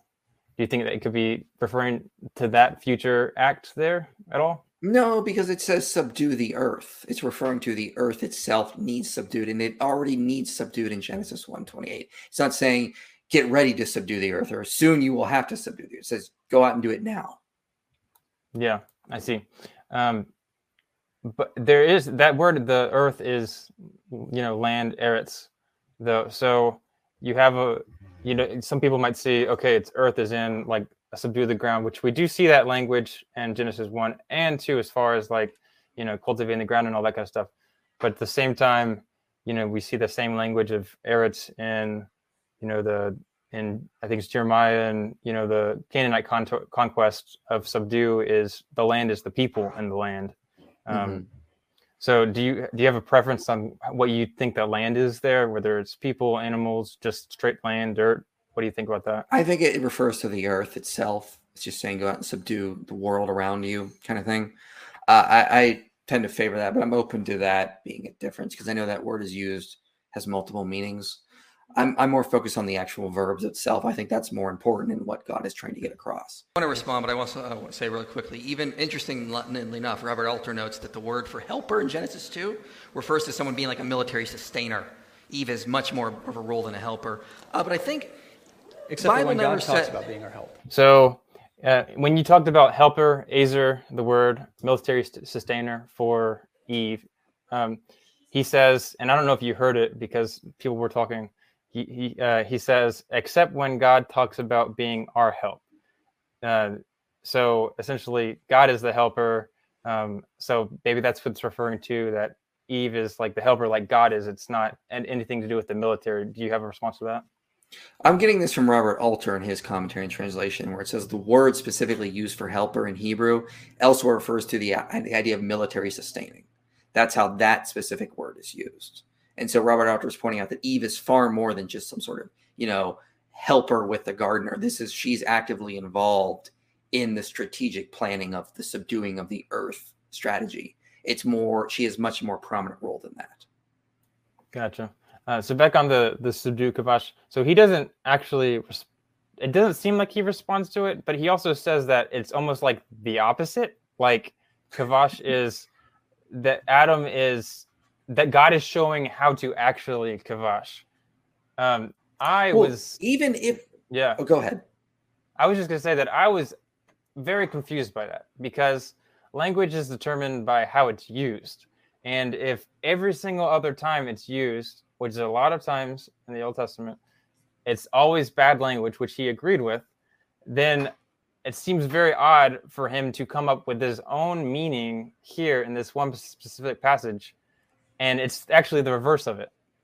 Well, even if he's right, that that doesn't change anything because again, Adam is still subduing the creation, even if he's doing it in peaceful and gentle ways. Fine, but that still implies creation itself needs subdued somehow, even if you're going to do it in very gentle ways. You're not doing it like in terms of like a war conquest. Fine, but that still implies creation was not perfect at this point. That it needed subdued, regardless of how you do it. Then in Genesis chapter 3, the world changes because, as I said in my presentation, the ground is cursed and the ground is now at war with us. Thorns and thistles, which, if you live in the ancient world and you can't go to, go, go to Lowe's and get yourself a, a set of, of leather gloves, thorns and thistles are a serious impediment to doing work. It's hard. The ground is now at war with us, so we must subdue. Now we must work hard. Now we must enact our will. The animals no longer are going to work the way that they ought to because they have been cursed. The serpent was cursed above all other animals, implying that other animals are affected by the curse. Do you so think the, the serpent was an actual work, animal? The realm, the realm of work, the realm of dominion, all are affected. And so now there's struggle that has to happen with subdue and dominion. But in the beginning, it was not so. Do you think the serpent was an actual animal in your view? He makes an argument that the curse affected the ground, and that's why they have to have harsher labor. Uh, I noticed you didn't say you disagree. Um, I, I think obviously you do, but I want to ask you, um, like, but then you so, asked like who who the serpent was. Um, like, yeah, I didn't have like time to respond. Okay, I didn't have time right. to respond to everything. Unfortunately, we were running out of time. Uh, but my my view is Walton's view is that when God curses the ground, it's not Him changing it. This is not what it means in the Bible. It means Him just removing His protection or sort of moving out from it. Like I'm no longer going to give you this special ground that I've sort of set up. Like, you know, when he leaves in Ezekiel, he leaves the promised land. Okay. It's cursed at that point. It's no longer sacred space. So blessing is God giving his protection to something, cursing is him removing his protection from something. Gotcha. Uh, and then you, so you, you talked about the serpent, you asked about that. Um, did you have, were you just curious or what was your main purpose in mentioning that? my main purpose in the sermon was getting this idea that, that animals were not sort of I, you know ran out of time, but animals were not sort of changed at this. This is a specific divine creature that's being cursed. It's not just a, a literal snake. Gotcha. Yeah, that explains a lot there. Okay. The, the, topic was is evolution compatible with the Bible, but the debate has gone to be more about whether or not Michael's particular view is compatible with the Bible. So even if you, even if you were successful, Marcus, it seems like you have a really big challenge. So for those curious, uh, you, you kind of talked about this briefly, but Joshua Swamidass he asks, uh, why why don't you talk about all the different views? Because it seems like all the different views, if you add them up all together, even if some of them are not as probable, that it could see, seem pretty obvious that evolution doesn't contradict with the Bible. Um, so why don't why didn't you talk about all the different views there? Well, because I only had 20 minutes. Am I going to be able to make a case for all of these views in 20 minutes? No. Uh, the best I could do is just mention them briefly, and then the audience would have been left wondering, okay, but how does that handle this issue? How does the day age theory handle the issue of death or Adam or these other issues that are all surrounded the issues when you think of theistic evolution? So the best thing I thought I could do is just present the view that I tend to hold to and show how you can have all the core doctrines of Christianity and still hold to evolution. So I mean, yeah, I had an hour, sure, but I didn't. Gotcha. And if, if anyone's interested in more views, I have all all kinds of different views on my channel um, that that are very interesting, scholarly reviews. Um, and let, us also remember he did not demonstrate that evolution was incompatible with Genesis. He spent a lot of his time just trying to attack my view without showing things in evolution or things in Genesis that sort of contradict each other or could not go together. We never got a good demonstration that they were not, that they could not jive well. So, you know, the focus sort of came became down is my view compatible with Genesis, unfortunately. But at the end of the day, I don't think there was anything really shown to show that it is not. And he even agreed that I take a high view of Scripture before the debate. So if he agrees with me, I have a hard time seeing how he can also say my view is not compatible with the Bible. Yeah, that's a really good point. So I think his approach was to say, hey, if I discredit Michael's view, then that means that there's no good views out there or no views that Michael has proposed, and therefore I win the debate. I think that's his mm-hmm. approach there, which you're right that, you know, I mean, I guess, I don't know. Yeah, what you said. from from the 1800s to today, there has been this revolving carousel of disparate and difficult arguments to try to make the Bible say uh, or be compatible with something that it's not. And so we've gone through gap theory, we've gone through day age, tried out uh, framework hypothesis. We've got other trendy approaches that are going on right now that are not going to survive the day. And the one constant that's been there the whole time has been young Earth creation. And it's, you know, we are stubbornly still here. And that might embarrass a bunch of people, but it's because this is the natural way to read the text. And the deeper you go into the text, the more it makes sense. Sorry, no follow ups. Ah, apologize. I can't follow up. Uh, no, no. Oh, dang it. Okay. Yeah, yeah, yeah. Okay, so this is going to be your favorite question of the night. Um, I know you were you were basically having like a aneurysm on the stage there for a second for this one. So he says, gap theory, day age, framework hypothesis, other trendy approaches that aren't going to survive the day. And then he says, and the one constant that's been there the whole time has been a young earth creationism. Okay, Dr. Ross is just absolutely wrong about this. And other people actually went up and talked to him about this after the debate. That um, so, this is just not true. Uh, we know in the, the days of the early church, a lot of early church fathers took a metaphorical reading or an allegorical reading of Genesis, like Clement of Alexandria. They did not. They did not think the days were literal. Uh, Athanasius, uh, for example, is another one. Um, what is Augustine as well did not. They thought the days were metaphorical. They did not think that God literally took seven days to create everything. Uh, by the time you get to like the uh, 1700s, young Earth creationism is fading out at the rise of geology. And Michael Roberts will note, who's an historian, the, the majority view at this point seems to be the chaos restitution view, which held to some sort of old Earth view. By the time you get to the 1800s, Michael Roberts and um, Ronald Numbers will note is that young earth creationism had mostly died out. The scriptural geologists were like the last stronghold, and they died out by about the 1850s.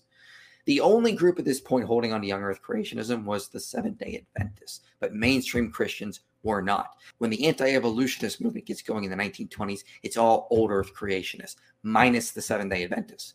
Okay. You don't get young earth creationism rising in the church until you get the Genesis flood from Whitcomb, John Whitcomb Jr., and Henry Morris. Prior to that, it was a very, very, very minority view. As far as we can tell in the 1800s, we don't see any people writing about it after the scriptural geologists. And then you see this rise once again in the late 20th century.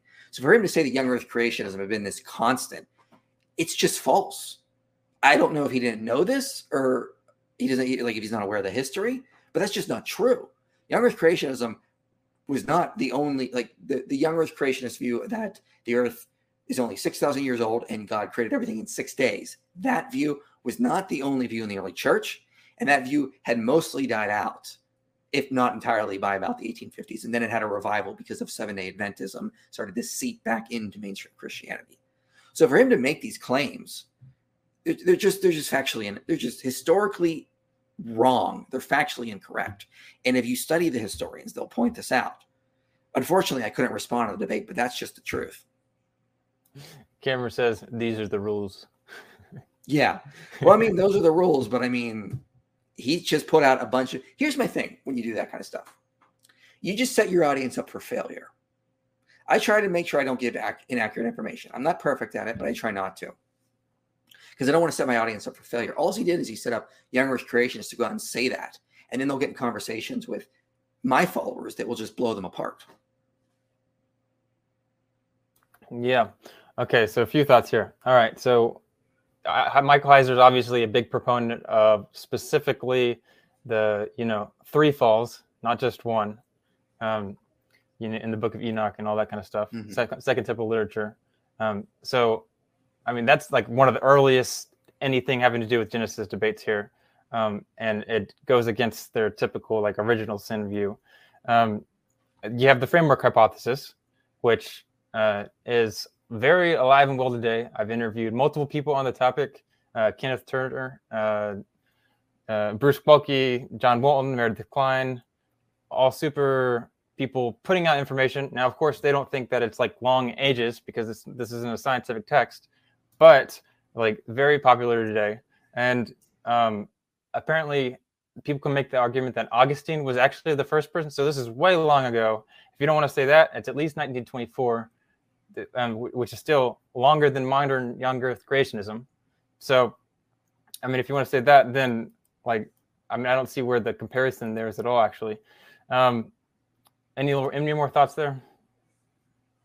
No, I mean, yeah, you see a plethora of views on the early church. Now, you could make the argument that the majority of them were young Earth creationists. Fine, uh, but again, it, once geology gets going, it's it's actually quite interesting how fast the church just moves on the old earth. Like they don't go, oh no, we got to cling to this because the Bible demands it. No, once uh, historical geology comes out and mainstream science starts to get developed, they just chaos restitution, gap theory, day age theory, like no no issue. Like it wasn't a big problem for them. Uh, Young Earth creationism, you know, was just sort of pushed to the side because it was inconsistent with the data. Yeah. Uh, so Jonathan Sarfati in his book uh, in one of his books. He's a young Earth creationist, and he says he, he makes a chart, and it has at 33% of people that don't believe, and, and even though some of those days, some of those people are debatable, but 33% in the early church were not young Earth creation or 6,000 year old type people. Yeah, they didn't believe in the, the each day was, you know, God creating was literally doing that on each day. They thought the days were metaphorical. Yes, the word "kol" means all every and it can be I, I, had I ate everything on the table even if I didn't right that sort of thing. Um, so the question is again uh, it comes down to context. How is the word being used in a particular area so that we can understand what that area is talking about? And as I showed with that uh, visual, 60 instances of kol being used throughout Genesis 6, 7, 8, and 9, that heavy usage is telling us repetition. As I told the group earlier today, uh, repetition is the way to build emphasis in the ancient world because you don't have bold, you don't have PowerPoints, you don't have emojis, praise God. Uh, we don't have the emoji Bible, right? And so repetition is the way that you build it. The other instances that you brought up, these, these things like, you know, they went, every, the, the whole, there was a famine in the whole earth and every, the whole earth came to Egypt, right? Those are one off statements. They're in the text and they throw off this statement of universality that is intended to be hyperbole, and you recognize it because it's obviously not true that the whole earth went uh, down to Egypt because Jacob stayed there and sent his kids, right? So your context is telling you that this is hyperbolic. The context of the flood is anything but. It is directly tied to the creation of all things and the destruction of all things and the recreation of all things and uses all all the time right, in order to build up that emphasis. So the, glo- the perspective of the writer is that this is everything. Whatever the known world is, it is covered. His, his, his flood argument, as far as like repetition, is how you build emphasis. Uh, you know, all this catastrophic language, it, he says it so many times, like that builds emphasis that it must have been, uh, you know, a global flood. Uh, do you have any thoughts on like? Do you think that's true? No, you, you don't. There's no rule in the Bible that says if you say it so many times, it has to mean the whole globe. They didn't have a concept of the globe at this point. They're just using the same sort of hyperbolic language. I mean, look at how the rivers are described in Genesis 2. It says, you know, one, one of the river flows out around the whole land, you know, Koat Teres. Does that mean the whole earth? No, doesn't refer that at all. Genesis um, 3, it says Eve is the mother of all living. Was Eve the mother of Adam and the animals? No. And Genesis 9, too. All the fear of dread, and of all the animals, and all the birds shall be upon them. Again, not every animal is afraid of humans. And for you to sort of claim that the language is sort of suggesting that and it's real, it's just, it's, it's, it seems, it just comes across as weird. Like, not every animal is afraid of us. It's just using this sort of hyperbolic language. Yeah, he wasn't, he wasn't very kind to your cat. Yeah, he, he, he didn't, he didn't respect your opinion that your the he thinks the cat actually fears you. Uh, well, I mean, even if that's true, I mean, hippos, I, if you come across a wild hippo, it doesn't fear you, it wants to kill you. I mean, they, they kill everything. What about what about sharks that see a human in the water? Are they afraid of them? No. The fear is not on them. I mean, they don't understand why they should be afraid. A lot of these animals don't have the ca- mental capacity to understand why they should be afraid of us. Yeah, but isn't the the you know shark or hippo attacking us isn't that like some type of defense mechanism yeah, they're defending territory. They're, they're hungry, like the shark would be in that instance. Uh, but they don't have, I would say a lot of animals don't have the mental capacity to understand why they should be afraid of humans. And some just like humans, like our pets, like they're not afraid of us. Yeah, it seems like, I mean, if you're looking in the idea of an ancient Israelite, he, they, they fear us, like not some like, they, well, maybe they actually did think that, you know, animals had all these types of different thoughts in their head or whatever. But um, yeah, I think that seems to make more sense in the text there. And I would say, uh, from my perspective on this, um, Romans 5 and 1 Corinthians are very, very clear that only those who uh, come from Adam and physically come from Adam are capable of being saved. So whoever was living at the, uh, in Mike's view, prior to Adam, but I would say anybody who was living even at the same time and was not geneal, uh, genetically or genealogically connected to them um, they're outside of the possibility of salvation through Christ, which I think puts us in a horrible, horrible theological position. I guess he's making the argument from Romans 5 that everyone before Adam doesn't have the ability to be saved. Like, do you see that in the text at all? No, I, I take the view that Genesis 1, all humanity, wherever they are, is given the image of God, and Adam is their priest. When he fell, all humanity fell with him. So, no, I don't see that as a problem because I don't think we all have to be connected to, like, related to every human has to be related to Adam for this to work. Although I think everyone today is descended from Adam, I don't think every human had to be descended from Adam. Just like today, we don't all have to be directly related to Christ, as in being like descended from him, to be saved by Christ. We can be saved in Christ that we are grafted into him. He's our representative. Likewise, Adam was the representative for all humans at the time. Um, but the, the, the word very good is intending us to understand that creation functions properly, it, it's working well. God made it, it's operating, um, and it's healthy uh, in a sense. And I would say that um, the, the overall image that we're getting from Genesis chapter 1 and chapter 2 is that there is a harmony of nature uh, that is different from the disharmony that we see today. Uh, I did find it interesting that one point where he described what very good means. It was like he, he, he basically described his view, and it was the same thing as yours, and then he just kept going. I, I thought that was, I was like, oh, okay, that, that's my view right there. Cool. Mm-hmm.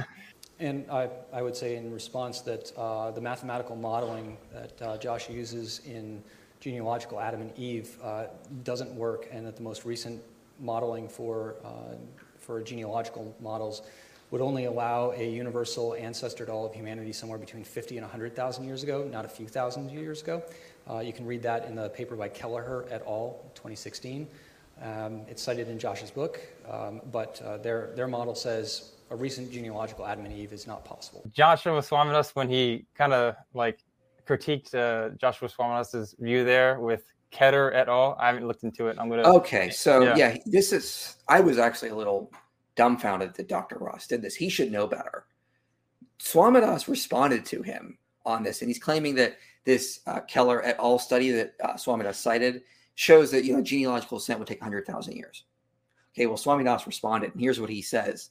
Uh, I got it up here right here. He says, uh, "Where should I start?" I explained this study's finding at length, citing it five times. This is Swamidass talking in response to Ross directly on uh, Henry henrycenter.edu. It says this study considers a counterfactual world in which our ancestors travel only a few kilometers over the course of their entire lifetimes. In the imaginary world, I agree that universal ancestors take more than a 100,000 years to arise. But in the real world, we easily traverse a few kilometers in merely a 30 minute stroll. Moreover, the genetic evidence demonstrates unequivocally that our real history includes very long range uh, migration across oceans and between continents. So, Dr. Ross is taking the study out of context. It's setting up an imaginary world where genealogical descent takes 100,000 years because humans only can travel a few kilometers. But we know we know darn well humans have traveled hundreds of miles, hundreds of kilometers. They've gone from continents, travel, you know, chasing herds or following uh, different herds as they've migrated. So the, the, like when did when did he do this? Like Swamidass responded to this like in 2020 so, like two years ago, and this article was written directly in response to Dr. Ross's criticism. So he should know this. So really, Dr. Ross is misrepresenting the study that Dr. Swamidass used, and that's that was a shame. I couldn't believe that happened. I thought Dr. Ross was aware of Swamidass's criticism and how he pointed uh-huh. out that he is really Dr. Ross is the one who misrepresented the study, not Dr. Swamidass. Oh, that's very interesting. You didn't see Swamidass's face. Like obviously, we have the one camera view of all three of you guys, but Swamidass is obviously not in the camera. Did you look at his face when he said that? I couldn't. I couldn't. I didn't know where he was sitting at that point. But oh. I was. I was. I talked to him after, and we were both surprised he said it, as we should be, because this Dr. Swamidass did not misuse the study. Dr. Ross is the one taking it out of context. Fascinating. Um, okay, so I know for Dr. Ross, I know you've heard this objection before, but I got to ask. Um, plants and animals seem to have been created before humans in chapter one, uh, they were made on days three, five, and six before Adam. But in chapter two, humans were created first, and then God formed the plants for Adam to cultivate and the animals for Adam to accompany. So if Genesis 1 and 2 are different versions of the same event, then how do you reconcile this, at least apparent contradiction? That's a very good and perceptive question. Thanks for asking it. Uh, the plants that are talked about on day three of Genesis chapter one are, you know, the, the fruit trees and the plants that have fruit uh, you know, or have seed uh, inside them. There's a big emphasis on seed and fruit in Genesis chapter 1, day 3. As we get to the opening passages of the Genesis 2 account, what we find are other words, other different Hebrew words uh, that we translate as shrub, bush of the field, things like that. These are herbaceous plants. Uh, that are doing different things that require human cultivation in order to thrive. And so the focus is different here these are not the same sorts of things that are talked about on day three, but rather, before there were any cultivated plants, the reason why there aren't any cultivated plants yet is there aren't people doing the cultivation. So it's not that there's no plants, uh, that Genesis 2 is introducing us to some whole new world and it's, it's completely different. Rather, it's saying, yeah, that stuff was already there, but now there's other things, and those aren't here yet because we don't have any rain, there's and we don't have any rain because there's no one to till the ground. And by the end of uh, chapter two, we've got somebody in the garden ready to till the ground. There can be rain, there can be plants, there can be uh, all that stuff. And as far as the animals go, sorry, just to finish that, um, one can translate the, the Hebrew in that in, in, a slightly different way say the Lord had formed, and a lot of times that's, that's the way that other people have looked at that. It's simply the Lord formed, so you have to kind of import the idea of had formed, but it's a simple past and it could be understood that way this is, I love this one. He mentions the had formed language in Genesis 2 8. Uh, did you have any thoughts on that? I know you didn't comment on the video. Oh, so it's yeah. it's, this it's, it's a sequential view. Um, you know, the the question is is it um, there he had put the man he had formed, or is it there he put the man he formed? And what happens is like I've heard so many scholars like say this the silliest view is what what the NIV does is they translate it had formed so they can they can make it so Genesis one fits with the text. But without it there, it doesn't fit with the text. Um, mm Did you have any thoughts on? Have you, I mean, is this new to you, or what do you, do you have any thoughts? Um, I, this is just sort of someone trying to say that maybe Genesis two contradicts uh, Genesis one, and I, I, think we're reading way too much into that. I mean, I I, I think I didn't really say much on it because I thought that's what Dr. Ross was directly addressing. Oh, well, I mean, I mean, you can still, I mean, you would just say that it's referring to something different, like when it. Um. Yeah. I'll I'll I'll, I'll read. Um. I didn't include the name here, but I'll read the, the quote here for you. So, the international version employs the English past perfect or pluperfect verb tense to render Hebrew verbs in the converted imperfect past tense. Thus, in Genesis 2 8, the NIV says that God had planted the garden, implication on day three before the creation of man. And in Genesis 2:19, it reads, "The Lord God had formed out of the dust of the ground all the beasts of the field," which is an implication that it's referring to day six, when it's mm-hmm. creation of humans. Both these translations violate the clear sense of the immediate context in Genesis or chapter 2. Genesis 2 5 states that before Yahweh, God had created the first man, no plant of the, the field was yet in the earth. And it says, No herb of the field had yet spread out, sprouted because the Lord God had not put rain upon the earth. This statement makes the translation had planted in Genesis 2 8 dubious in that extreme. Even more obviously, translating had formed in 219 is nonsensical when one reads verses 18 and 19 together when it says, Then the Lord God said, It is not good that the man should be alone. I will make a helper for him. So out of the ground the Lord God formed, not had formed, a helper as his partner. So, like scholarship, everywhere I read, everyone that doesn't think that Genesis 2 is a recapitulation, everyone else thinks that this is like a crazy translation. Yeah, I think it is supposed to be formed. I I guess I'm just sort of confused on what this has to do with the whole debate. I didn't think it was really addressing the whole main issue that we were getting. Oh, at so what so basically the question is the translation like how do you translate that word and what people do people that take the view that genesis 1 and genesis 2 or genesis 2 is describing day 6 is that they take the one had form translation and they make it that mm-hmm. translation into the text they change the translation so that it fits with their view but that's that's not how we i mean it's it's a possible translation but it's not what it should be and uh, what I'm saying is that, and what many of these other scholars are saying is that if we're going to translate it for what it is and not try to bring the text to our preconceived notions, that we have to translate it as it is. And if it is that way, then that gives us good reason to think that Genesis 2 is uh, a separate account, it's sequential. Does that make sense? Yeah, I, I get that as well. And I, I don't think that we should be translating it as had formed. Right. Uh, I didn't really see it as I didn't respond because I didn't really see it as an issue for what I was presenting in the debate, and I was happy just to move on. I didn't. To me, it, at the time, it wasn't really that important. I was more focusing on what the actual main points were we were trying to get across, and at that point, we were basically almost done. At that point, all right. Well, yeah, I mean that's true. That's true. But the the thing is though that if he wants to make the argument and it contradicts with the text, then that seems like mm-hmm. it'd be a pro for your view. Yeah, I guess I'd have to think about that. I wasn't, I, had not really thought about that prior to there, but it would be, it could definitely help support the point I was trying to make. Yeah. Uh, so there's a there's a blend between those two, create and form and make, and that's all very physical. And what you said about uh, naming is important because again, God names nothing on the next three days of creation, on, on days four, five, and six. So what? They don't come into existence. They're not part of the actual functioning of the world until when? right? They're left. So this functional view is, is really interesting, and it's got some, some, you know, there's a couple of things about it that I like, but in the end, uh, this, this, is kind of like cotton candy. It, it, tastes really good, and then it just dissipates. You know, asa is a very physical thing. I mean, asa is used for a point to act as well throughout the Bible. Hmm. And then he also says naming implies existence. God doesn't name anything in four, five, and six, and so they don't come into existence until when? Question mark.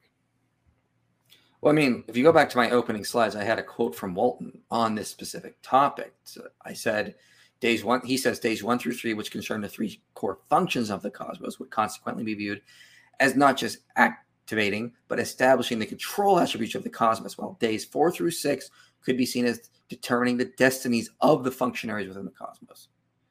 So, yeah, days one through three concern the functions, and days four through six concern the destinies of the functions. Well, days. Uh, yeah, my question, uh, Michael, is about uh, you use the Greek Septuagint to support your reading of a, of a when-then construction for Genesis 1-1. Uh, Mike, it was unclear to me how that supported, considering um, the Septuagint uh, rendering is an independent clause rather than a dependent clause like uh, you want to render it. So my question is, how does how the Greek Septuagint actually support rather than oppose your? So talking with Ben Stanhope, he actually helped me with a blog on this. he says it should be ente arche if it was a, if it was that uh, to sort of play in the beginning. Really, it's like in beginnings or initially. Heiser says this as well in some of his talks. Uh, but I can even just say that you're entirely right and throw it out because my main argument was relying on Robert Holmstedt, who discovered uh, certain roles of Hebrew grammar that we have not previously known until this point. So, this is why he can make such uh, strong claims when he says it, in the beginning just should not be there. End of story and most scholars now, it seems, are going in that direction from what I've seen. Robert Alter, Dan McClellan, uh, all the scholars I listed up there, it just seems like this is now where the scholarship. In fact, the NRSV, the new updated version, has translated it that way when God began to create. So does the um, CEB, uh, Robert Alter's translation, JPS as well. So it seems like we're moving in that direction now. So, uh, John Day, in his book that just came out this year, he's a uh, British Old Testament scholar, uh, really takes that, that position to task. Um, when it comes to the Septuagint, uh, it's uh, an arche um, in the beginning. And what you have to understand about Hebrew and Greek is that these languages have a definite article, the, but they don't have an indefinite article, a. And as a result, their use of the definite article runs on different types of rules than ours do. Frequently, the indefinite, uh, sorry, the definite article is implied by the text. In Genesis 1:1, it's implied, and we can see that it's implied. Uh, day makes the case that it's frequently implied in temporal clauses, and we can see this in the days. The days of creation uh, in Genesis 1 are not all said as the first day or the second day. Some of them are, and some of them are not. It's a hodgepodge. Why? sometimes it's because it just makes better sense out of the syllables that are being said and it's easier to say it a certain way. And in every single case, it is the day that is implied, whether it's got the definite article time. or not. Oh, wow. You were done. Uh, Good job. Oh, I thought somebody said time. I did. Oh, okay. did. So let me just, on, on, the Septuagint, it's the same thing. The Septuagint has no uh, definite article there because it's just following the, the, Hebrew correctly. But if you started to try to uh, interpret the Septuagint as saying when God created, then you end up screwing up John 1 1, which follows uh, the Septuagint wording precisely to say, in the beginning was the Word. All of a sudden you have, when the Word was in the beginning, the Word was with God. Or when the Word began, that's even worse. When the Word began, it was with God. And now your Christology is all messed up. So we've got to be really, really careful not to follow along with some of these things. And again, I would point you to John Day's recent book, From Adam to Abraham. His first chapter is devastating. And this is a guy who's a documentary hypothesis scholar. He's no evangelical. Uh, and he goes through uh, this language and, and shows, yeah, in the beginning, God created the heavens and the earth, is the universal attestment of this uh, from the earliest manuscripts we have, even the, the earliest uh, transliterations where the Hebrew was transliterated into Greek the definite article was vocalized in those. So, as far back as we have evidence, we have evidence that the understanding of this was in the beginning, God created the heavens and the earth. With regards to John 1 1, though, I, I want to point out that I'm actually surprised by this, but the scholarship is really moving in the direction of the dependent clause at this point. I mean, I cited all, I let in my opening presentation, presentation, I mentioned about 17 scholars or so that have been arguing for this as of late. And it does seem that the scholars that are writing on Genesis 1 1 and how to properly interpret that are going in the direction that it is a dependent clause. So it seems like the independent clause reading is really becoming not consensus anymore. And that that's very interesting because if you don't have Genesis 1 1 giving you an absolute beginning point, you don't have a young earth because you leave open the possibility of these ages prior for an untold amount of chaos before Genesis 1 1 begins. Uh, so at this point, it doesn't really seem like it supports a young earth reading. And scholars like Robert Holmstedt are just so un unapologetic about this. They're just like, nope, end of story. This is the this is the way it's translated when God began to create. You can't get around it. Translating it as in the beginning just doesn't make sense. It, he's not even he's not even holding any punches back. This is just what the data shows. So you you said John one one. Did you mean Genesis one one? Yeah, I meant Genesis one one. My mistake. Okay. All right. Yeah. Cool. No worries. Um, he didn't actually respond to any of your arguments on the Hebrew of of the you know the construct the no dependent clause or independent clause. Mm-hmm. Sorry. Um, he didn't respond to it, but then he cites and says that it's it's a bad view. So I don't know. It was that was weird to me. Um, yeah, it's it's a weird thing because you know Robert Holmstedt goes at this length and detail, and he's been credited for discovering rules about Hebrew grammar we had missed for centuries. Uh, he cites numerous examples to support this. It's backed by a wealth of scholarship, and the majority of scholars that are looking at this are now agreeing with Holmstedt on this and going in that direction. It does seem like Bereshit is in bound form. It's a restrictive relative clause. If it's restrictive and relative, you don't get in the beginning. You cannot put the definite article in there. And so the only argument I've sort of seen has been a pushback is like if that's the case, it makes the sentence very long because you have the dependent clause and you have the circumstantial clause in verse two, and then you don't get to the main clause until verse three. But the problem with that is by pointing that out, you're only shooting yourself in the foot because all creation accounts, well, most of them from the ancient areas, the ones we have, are very long. Like the Enuma Elish has all these lines of, of text before you get to the main clause. Same with Genesis 2 4, uh, same setup there. And Genesis 1. You have all of these additional long lines of text before you get to the main clause. And we can see in the ancient Near East that'd be the general way to open a creation account with this very long form type of uh, writing. So it doesn't really help them when they point this out. Yeah, but it's not it's not even that yes, sure, it's long, but it's also it's super awkward grammar, like super awkward. Uh, mm-hmm. and that's also what we see in other creation accounts. So, Absolutely, yeah. So it you can say it is awkward. Uh, that's but I mean that's what you would expect if you're going to open a creation account. It's that long awkward grammar, so it actually fits with it. So despite them pointing this out, Dr. Marcus Ross at the end, you know, here he he mentions John Day, John Day, and he I I don't know exactly what he was referring to. Uh, yeah, yeah, I wasn't sure what he was referencing to either. I tried looking it up, but I couldn't find any results. Maybe I'm missing something. Uh, I would like to read what he says, but, but he seems to be going against the consensus at this point because, again, the majority of scholars uh, seem to be going in this direction. I mean, like Ben Stanhope, Robert Alter, Martin Baston, Mark S. Smith, uh, Robert Holmstedt, John Hobbins, Jack Sasson, Christine Hayes. I mean, they even Richard Averbeck, for example.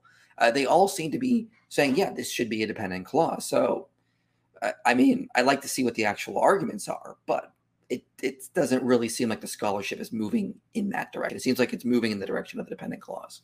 And we also should point out that yeah, Bereshit or reshit by itself, when it shows up in other places, it doesn't imply an absolute beginning point. For example, Amos 6 1, where it, it says the, the, the no, notable men of the first of the nations to whom the house of Israel comes okay, well, it doesn't mean like literally the first man of all nations. it's not using it in that sense. You could see similar constructs in Micah 1 3, where it talks about the beginning of the sin of the daughters of Zion, but it's not referring to the, the first time that any sort of daughters of Zion have ever sinned.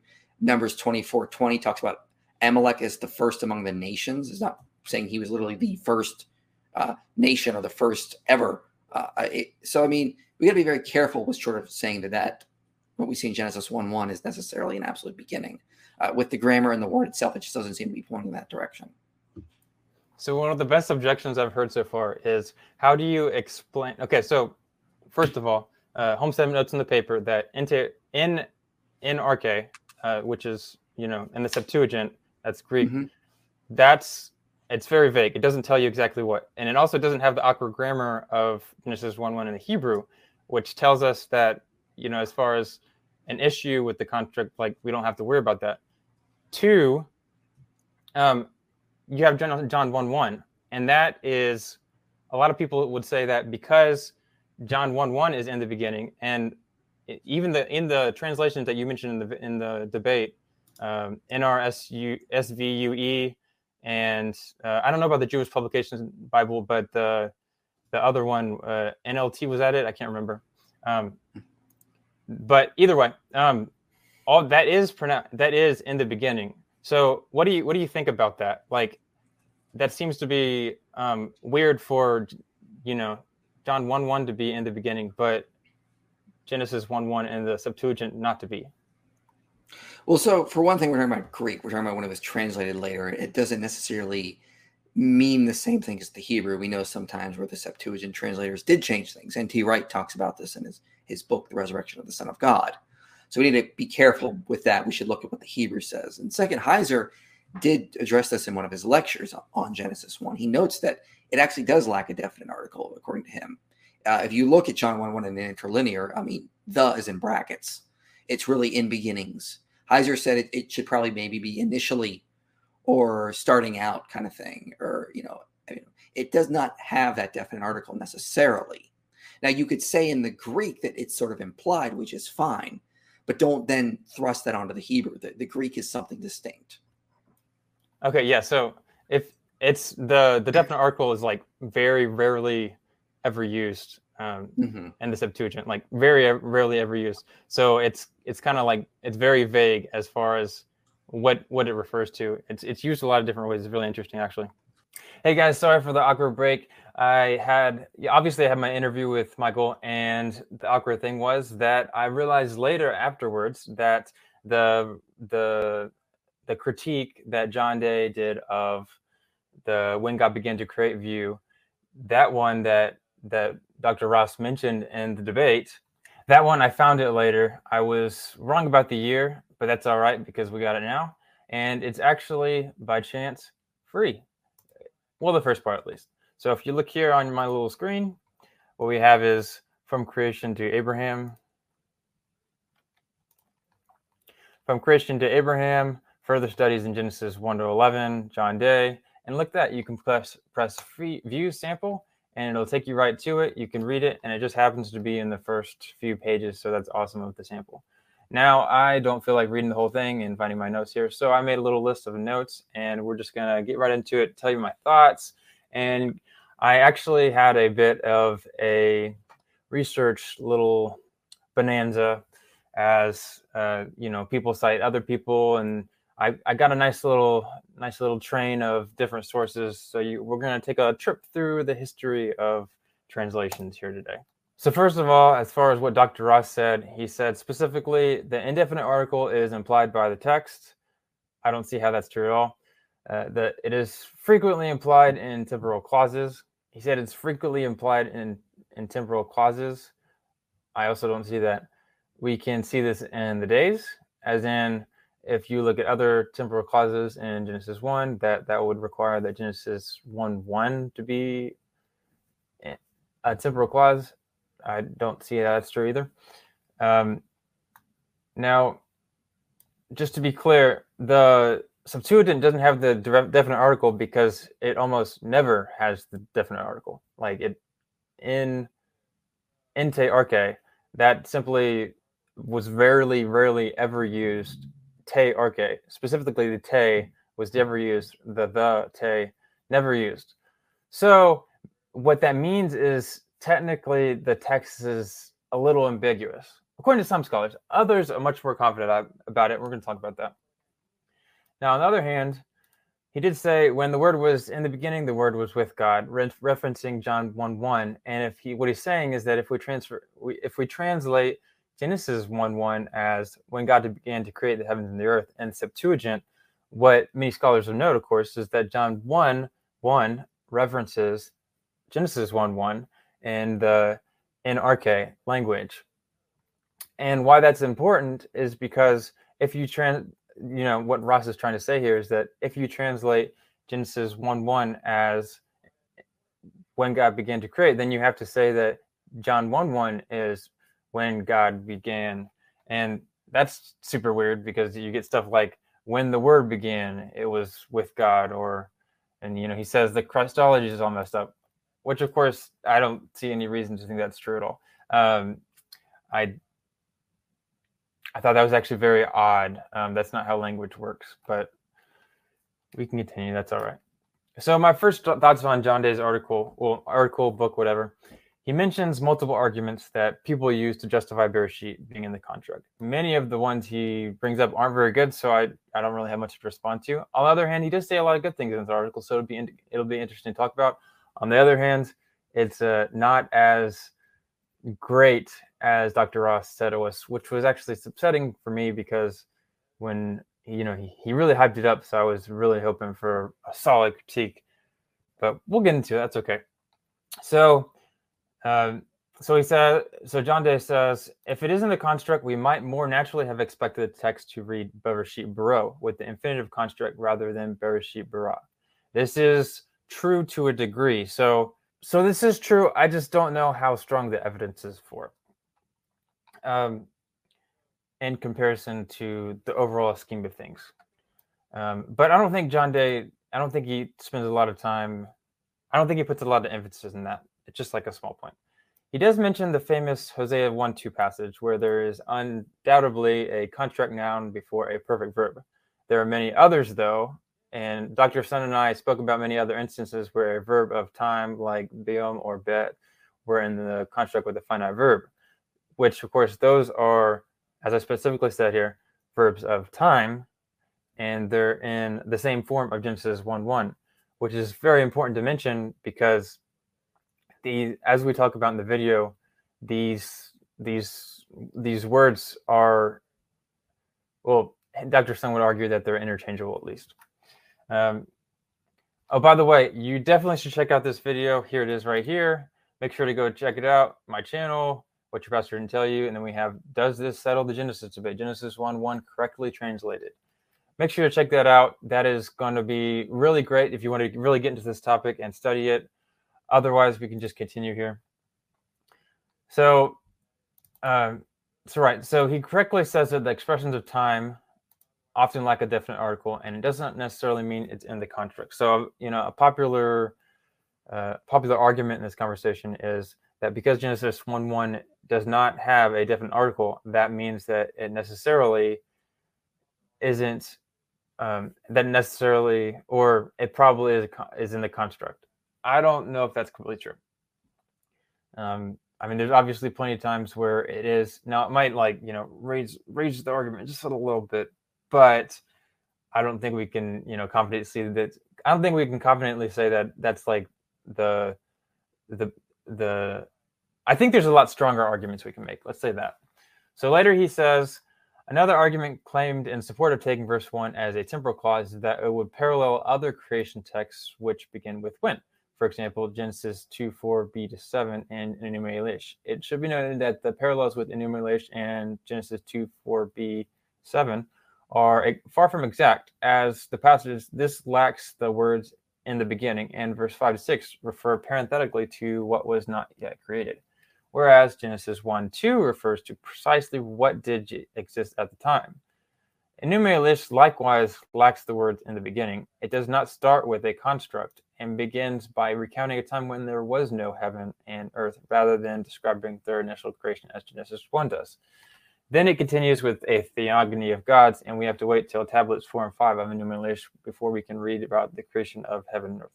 So this one, this one really, I'm not a fan. To be, I'm not a fan. Um, the reason why I'm not a fan of this argument, the reason why I'm not much of a fan of this argument is because he's kind of misunderstanding it. So the main argument is that we're speaking of the structure of all these different creation accounts. Oh, by the way, he doesn't mention Assyria 4, or Atrahasis. So once again, we have you'll you'll see a theme of this is that it's not very in depth, which I don't really understand that. Like if you're gonna, I mean, I guess you wanted like a brief summary of like statements that could destroy the conversation. I guess I don't know, but he doesn't mention like some of the really strongest evidence that that's talked about in this conversation that we'll talk about later here. So Coupled, coupled with Enuma Elish and Genesis 2 4 to 7, that's at least four creation counts which have a dependent clause, circumstantial clause, and main clause. The argument is that such an odd structure seems to occur in creation texts in the ancient Near East, but so happens, but happens so often in creation texts that it can be coincidence. His counterargument seems to be that the three texts, Genesis 1, 2, and Enuma Elish, have different themes, vocabulary, and grammar, and therefore the structure isn't there. As Dr. Sun in our previous interview adds,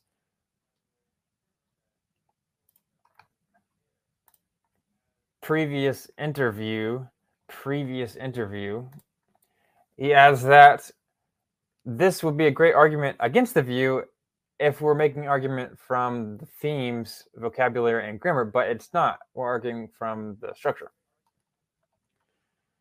To continue, he says, in reference to the traditional in the beginning translation, this was the universal understanding of antiquity for over 1,000 years up to the time of Rush. Without except, I would Rashi apparently, without expe- exception, all the ancient versions support rendering in the beginning God created the heavens and the earth, which includes John John 1 1. The earliest of these, the Septuagint, dating from the 3rd century BCE, a time when other parts of the Hebrew Bible were still being written. So, if the temporal clause understanding is correct, the priestly author totally failed to convey his meaning clearly, and it was early forgotten. So, this is to a lot of people is very strong evidence. I would say that it's it's definitely some evidence, like no doubt. I mean, super weird to say that the people, the Masoretics, the, the Masoretes, the Rashi, uh, Ibn Ezra, they were able to get it right, you know, 880 onward but everyone before that could didn't as far as our writings go. And what I've encountered is there's actually a lot of debate on this. So, uh, well, first of all, you can see right here um, you have the the Targums, Onkelos, Neophiti, uh, Pseudo Jonathan, as well as the Septuagint and Vulgate. Now, this is obviously going to be very strong if it's true that you know, all of these should be translated in or at the beginning. We'll talk about that. So he then asserts that all the translations before the Masoretic text, the text in question, had the in, in the beginning translation. This is understandable, as many who take Bereshit to be the construct think Genesis 1 1 and the Septuagint refers to the absolute beginning. I'm sure he knows that others, like Holmstedt, have put forth arguments that texts like Septuagint are vague at best, as there is no definite article to in between and arche. Heiser explains further here. Uh, if anybody knows Greek, we have en arche. We do not have a definite article there. T- to be really strict, you would say in beginning or idiomatically to begin with, or when God made the heavens and the, you know, you, you initially would be a good word. Initially, God created. But again, that leaves an incomplete thought. It, le- it, it feels like it's, it's leading somewhere as opposed to being, you know, definite point in time. And in the, in the, case of the Septuagint here, they do not have the article. But sometimes with the, the Septuagint translator, you don't know if he just doesn't know Hebrew that well. You don't know if he's just like, oh, I just feel like paraphrasing a little bit today, or uh, and it, it's, it's uneven. Again, it's not done by one person. It's all the way across the board. And there are some, some things that just are completely unexplainable. I'll give you an example. Isaiah 9, 6. And his name shall be called Wonderful, Counselor, Mighty God, Prince of Peace, Everlasting Father. You know, all those names, none of them are in the Septuagint. There it says he shall be called the messenger of the great council. I love that verse. Those of you who know me know I love that verse. but, you know, I, I don't know if he's looking at a different Hebrew text that he's working with, or if that's just like something that popped into his head. Is it highly interpretive, or does he have a different text? You know, it, it's hard to know. I mean, there are mechanical ways to try to come up with possibilities and sort of rank the probabilities, but you know, it's hard to know. Now, regarding John 1 1, this is actually super interesting. There's actually a lot of people are actually perfectly okay with saying John one is using the same words as the Septuagint, Septuagint does. The the NRSVU up uh, E and the CEB that uh, C, yep CB, CEB have no issue with John 1 being in the beginning, even though they translate Genesis 1 1 as when God began to create. The thing is that they are doing different things within the text. Genesis 1 1 is saying that the word was there from the beginning Later, we will read a few translations of Genesis 1, which will explain this better. So Jack Sasson, uh, the you know the guy who's almost certain of this view here, he notes his reasons for accepting Bereshit and construct. Now this is important to mention because he Jack mentions some things that John Day doesn't, and I I don't know if if I'm giving a criticism of view like I get, I don't know, maybe he just doesn't seem this argument's very strong. I don't know. We'll see. I personally think that this exegesis is really beyond dispute. First, because it is supported by grammar and syntax. Of course, he's referring to Bereshit being in the construct. Second, because, so he's eh, grammar and syntax, that's important. Second, because other creation narratives similarly open with temporal or circumstantial clauses. And he, of course, he makes his argument like it's the context. So if we're going to think, all right, the original writer what what were they thinking in this time period? All the other creation counts, well, not all of them, but most of them have this nice, great little structure here. And I mean, flat out, you know, Genesis 2 has it. And then why wouldn't Genesis 1 want it? If it's a possibility, it seems like that definitely raises the probability there. Um, now, third, because the first uh, and his third reason because the first of God's creative injunctions does not come until verse three. Now, uh, the only thing I would say to that is that someone like John Walton, John Walton could say that John, Genesis one one is a summary statement of the entire passage, which in that case that would still be true that the you know the first creative act doesn't come until Genesis uh, Genesis one three when he says God says let there be light which is all is all right. But I guess maybe maybe Jack Hudson rejects that view and uh, like strongly rejects that view and thinks it's just not possible. I guess. Um, so, in justification of the grammar and syntax, he notes all the examples of Bereshit are in temporal clauses, and the examples of Reshit in absolute state with or without prefixed prepositions are found only when the term is used in the ceremonial context. So, this is all in Jack Sasson, Time to Begin.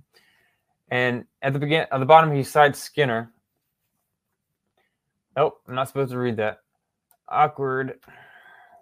Um, but he he lives out his evidence there.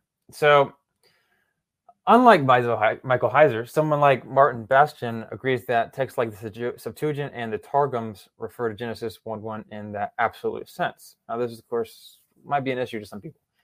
He notes, while it may be true that this view of Christian creation never became problematic in many Near Eastern myths. The idea that there was an unformed chaos before God began creating does not sit well within a monotheistic worldview, where God is the source of all being. In Hellenistic times, which is you know, you know, around the time of the Bible and specifically the New Testament, in Hellenistic times, the idea arose that such an, an, uncreated chaos cannot have existed, and that the unique Godhead must have created the universe out of nothing, creation ex nihilo. And uh, he cites Second Maccabees as an example of this. Also, the Book of Jubilees doesn't include a primordial chaos in the creation account. Essentially, you know, we have all these different translations of Genesis 1 1 we have the Targum, all that kind of stuff. And each one of these, if the the creation ex nihilo idea is out in you know the Hellenistic culture, what that's going to do is that's going to change how people interpret the passage. They're going to assume that's what, what Genesis 1 1 means, and then we're going to translate it into what they're thinking. That's obviously going to be an issue as we have to read the text as it is and not what our cultural bias says so. On the other hand, Gary Anderson thinks that they wouldn't have been thinking of creation ex nihilo. While modern commentaries have often thought the issue at stake in the first sentence of Genesis was that of creation ex nihilo, recent scholarship indicates that this doctrine was not held in Jewish circles at the time of Targumic composition. A more banal grammatical explanation must be proposed. In post biblical Hebrew, the asyndetic relative clause was no longer used. The presence of such a clause in biblical texts must have appeared as strikingly as unusual. Other such asyndetic relative clauses, which just be clear, the rel- uh, asyndetic relative clause, what he means by that is the Bereshit in construct with a finite verb bara. And that structure there, uh, you know, that's so that's what he's describing, like how that works, why that's in the Bible and he's what he's saying is it if it that it was greatly misunderstood by some rabbinic writers. So he says, uh, yeah, so he then cites two similarly constructed verses to Genesis 1 1, uh, which is Psalm 81 6 and the fam- famous Hosea 1 2 passage. So this is very interesting. Okay, so Hosea 1 2 is like that's the that's the text that uh, Ibn Ezra uses, where he uh, that's that says, oh, okay, so Bereshit can be in the construct because we already have this other passage, Hosea one two, which we know without a fact, without a doubt, is in the construct um, because it's tilahat and the hot at the end. That uh, that means that it has to be in the construct. as Dr. Sun and I talked about in our previous videos. Make sure to check that out. Um, which means, so the, it's supposed to mean when the Lord began to speak through Hosea, but it seems like the the later translator in the fifth or sixth century, he he wrote it as the Lord spoke first to Hosea.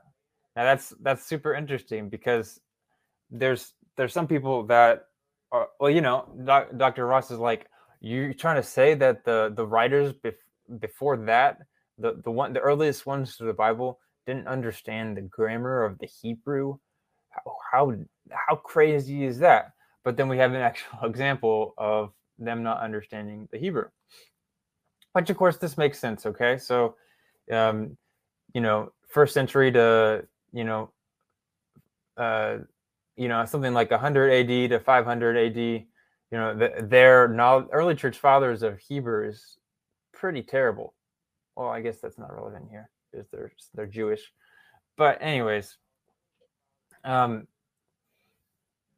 but anyway, so it makes sense. I mean, from from a if we're looking back, like they don't have the computers we have today. They don't have the ability to look at the text. Sure, they like memorized it and all that, but you know, people have bad memory. Um, it's just, we have a lot more today that we can analyze the text and that that explains why Robert Robert Holmstedt could make such a strong argument in his Genesis relative clause. Oh, by the way, here's um, here's his thoughts on the the Septuagint and Genesis one one and why it's vague enough to uh, be when God began to create. Um, so yeah, the restrictive syntax of Genesis one one. Don't read that if you don't know Hebrew. But if you watch my video, then you can read it because you'll know Hebrew by then. Anyways, um, so yeah, he mentions another text, Psalm 81 6. I don't want to get to that today because it's not as relevant. Um, but it is an interesting verse if you want to look it up. Uh, two introductions to Midrash. Um, so, so like Bastian mentioned, the writers had trouble reconciling heaven and earth being created in verse one, but chaos and void in verse two. Rend- so he mentions the rendering of Genesis 1 2 by Targum Neofiti. It says, Now the earth was Tihi and Bihi, meaning it was desolate with respect to people and animals, empty in respect to all manner of agricultural work and trees. This was like, what? They, they actually translated it this way. Like, you don't get that in the Hebrew, okay? Um, and just to be clear, this is what Ross is citing as, you know, the knockdown evidence to say that you know it can't be one guy began to create because even before uh, the the Masoretic text, people were translating as uh, an absolute, and of course it is it is an absolute here. That's, that's true. Uh, well, I guess there's a debate about that. Um, mo- I for my. Mm. Okay, at least Bastion agrees that it is. Gary Anderson also notes a series of super odd translations by the Targum translators. Uh, he says, a second means of understanding this clause is much more interesting or eh, much more interpretive or monastic in nature. Uh, this tradition understood the phrase sheep to mean with by means of same wisdom God created. This translation is found in the fragmentary Targum and in Neophiti. From the beginning, with wisdom, the word of the Lord created and perfected the heaven and earth. With wisdom, from the beginning, the Lord created and perfected the heavens and earth. So this is this is like, what what are we reading here? Uh, I, it's crazy. They they really took some interpretive uh, jumps in the Hebrew. As you can see, they've taken Proverbs eight twenty two with references with God creating the world with wisdom, and they've they've thrown their own words in there. Um, he continues this verse as well. Now look at 50 in the fragmentary Targum. It says, At the beginning with wisdom, the word of the Lord created and perfected the heavens and the earth. With wisdom, the Lord created perfected the heavens and the earth. Now, what most people notice in this introduction of the word sakalel in the Targums, the inclusion of this verb alters the reading of Genesis 1 1 considerably. No longer can Genesis 1 be 1 1 be the first creative act in a chronological sequence of creative acts as it was in Onkelos and Pseudo-Jonathan. Rather, by including the verb sakala to complete crown or to bring to perfection, these two targums have removed Genesis 1 1 from the chronological framework. This is the view that most young earth creationists take that Genesis 1 1 is a creative act in itself. It removes it from the rest of the chapter. It essentially makes it a summary, summary statement. Surely the Targumists did not intend us to think that God created and perfected the heavens and the earth, and then performed the creative acts of Genesis 1, 3 to 27. Instead, the Targumist has transformed Genesis 1 1 into a prefatory statement about the entire creation process. Now, Anderson later notes that it could be coincidental, but dependence is definitely possible, as John could be referencing an early form of Targum. Forgive my misspelling there.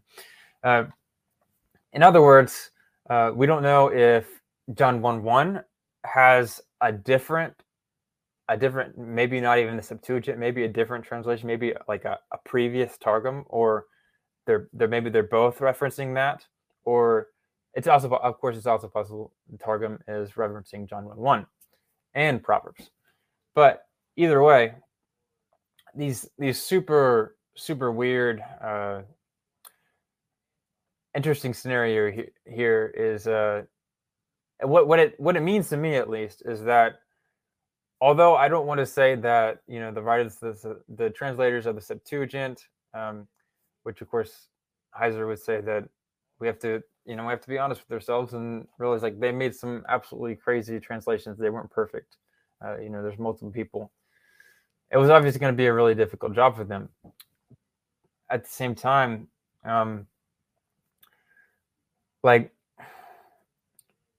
um sure it is evidence that it, it is some evidence that you know all these different translations um, that so many scholars at least think that it should be translated as you know in the beginning and um, i'll leave it i'll leave that up to you to decide what you want to think about that here's uh, me presenting different views i'm not going to tell you what the right one is um, i'd love to hear your thoughts in the comments so I mean, yeah, that that's that's a, that's a few options you can take, guys. And um, I hope you really enjoyed this video. Um, make sure to like and subscribe. Check out, um, yeah, feel free to read the rest of John Day's work here, the Syntax of Genesis 1. Um, I hope you guys enjoyed this. Uh, yeah, I um, let's uh, get back to the show. That's all I got for you. That was a lot of work there but uh, a lot of a lot of fun there. Any last thoughts? Anything you want to let everyone else know about? No, I think we covered it all. I mean, I, I enjoyed the debate. I'm glad it happened. I, I was happy with the result of it. Uh, I don't. Again, I don't see that it would be. I don't see that it was demonstrated at all that Genesis and evolution are compatible. I think once we start reading Genesis in its ancient Near Eastern context, they're definitely compatible because they're talking about different areas of inquiry. They're not overlapping in that sense.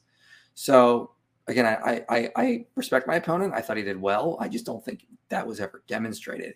And again, I hold to my guns when I say young Earth creationism is a degenerate research program. It is failing in science, in history, and now biblical interpretation. It's falling by the side. There's no reason to hold to this view anymore. It's time to move on. Ouch. Okay. Well, I mean, everyone, I, res- yeah. I respect them, but again, I, I have to say that because I think that's what the data shows. Wow. Okay, so everyone, I uh, everyone make sure to go subscribe. All the two people that aren't any, aren't already subscribed to Michael's channel here. Um, let's. Uh, I hope everyone, uh, you know, like put your comments in the in the in the below. Make sure to check out his channel. Feel free to check out mine. Different views on Genesis, interviewing scholars. Um, Michael, this has been a lot of fun. I hope you have a great rest of your day. You too, man. Appreciate it.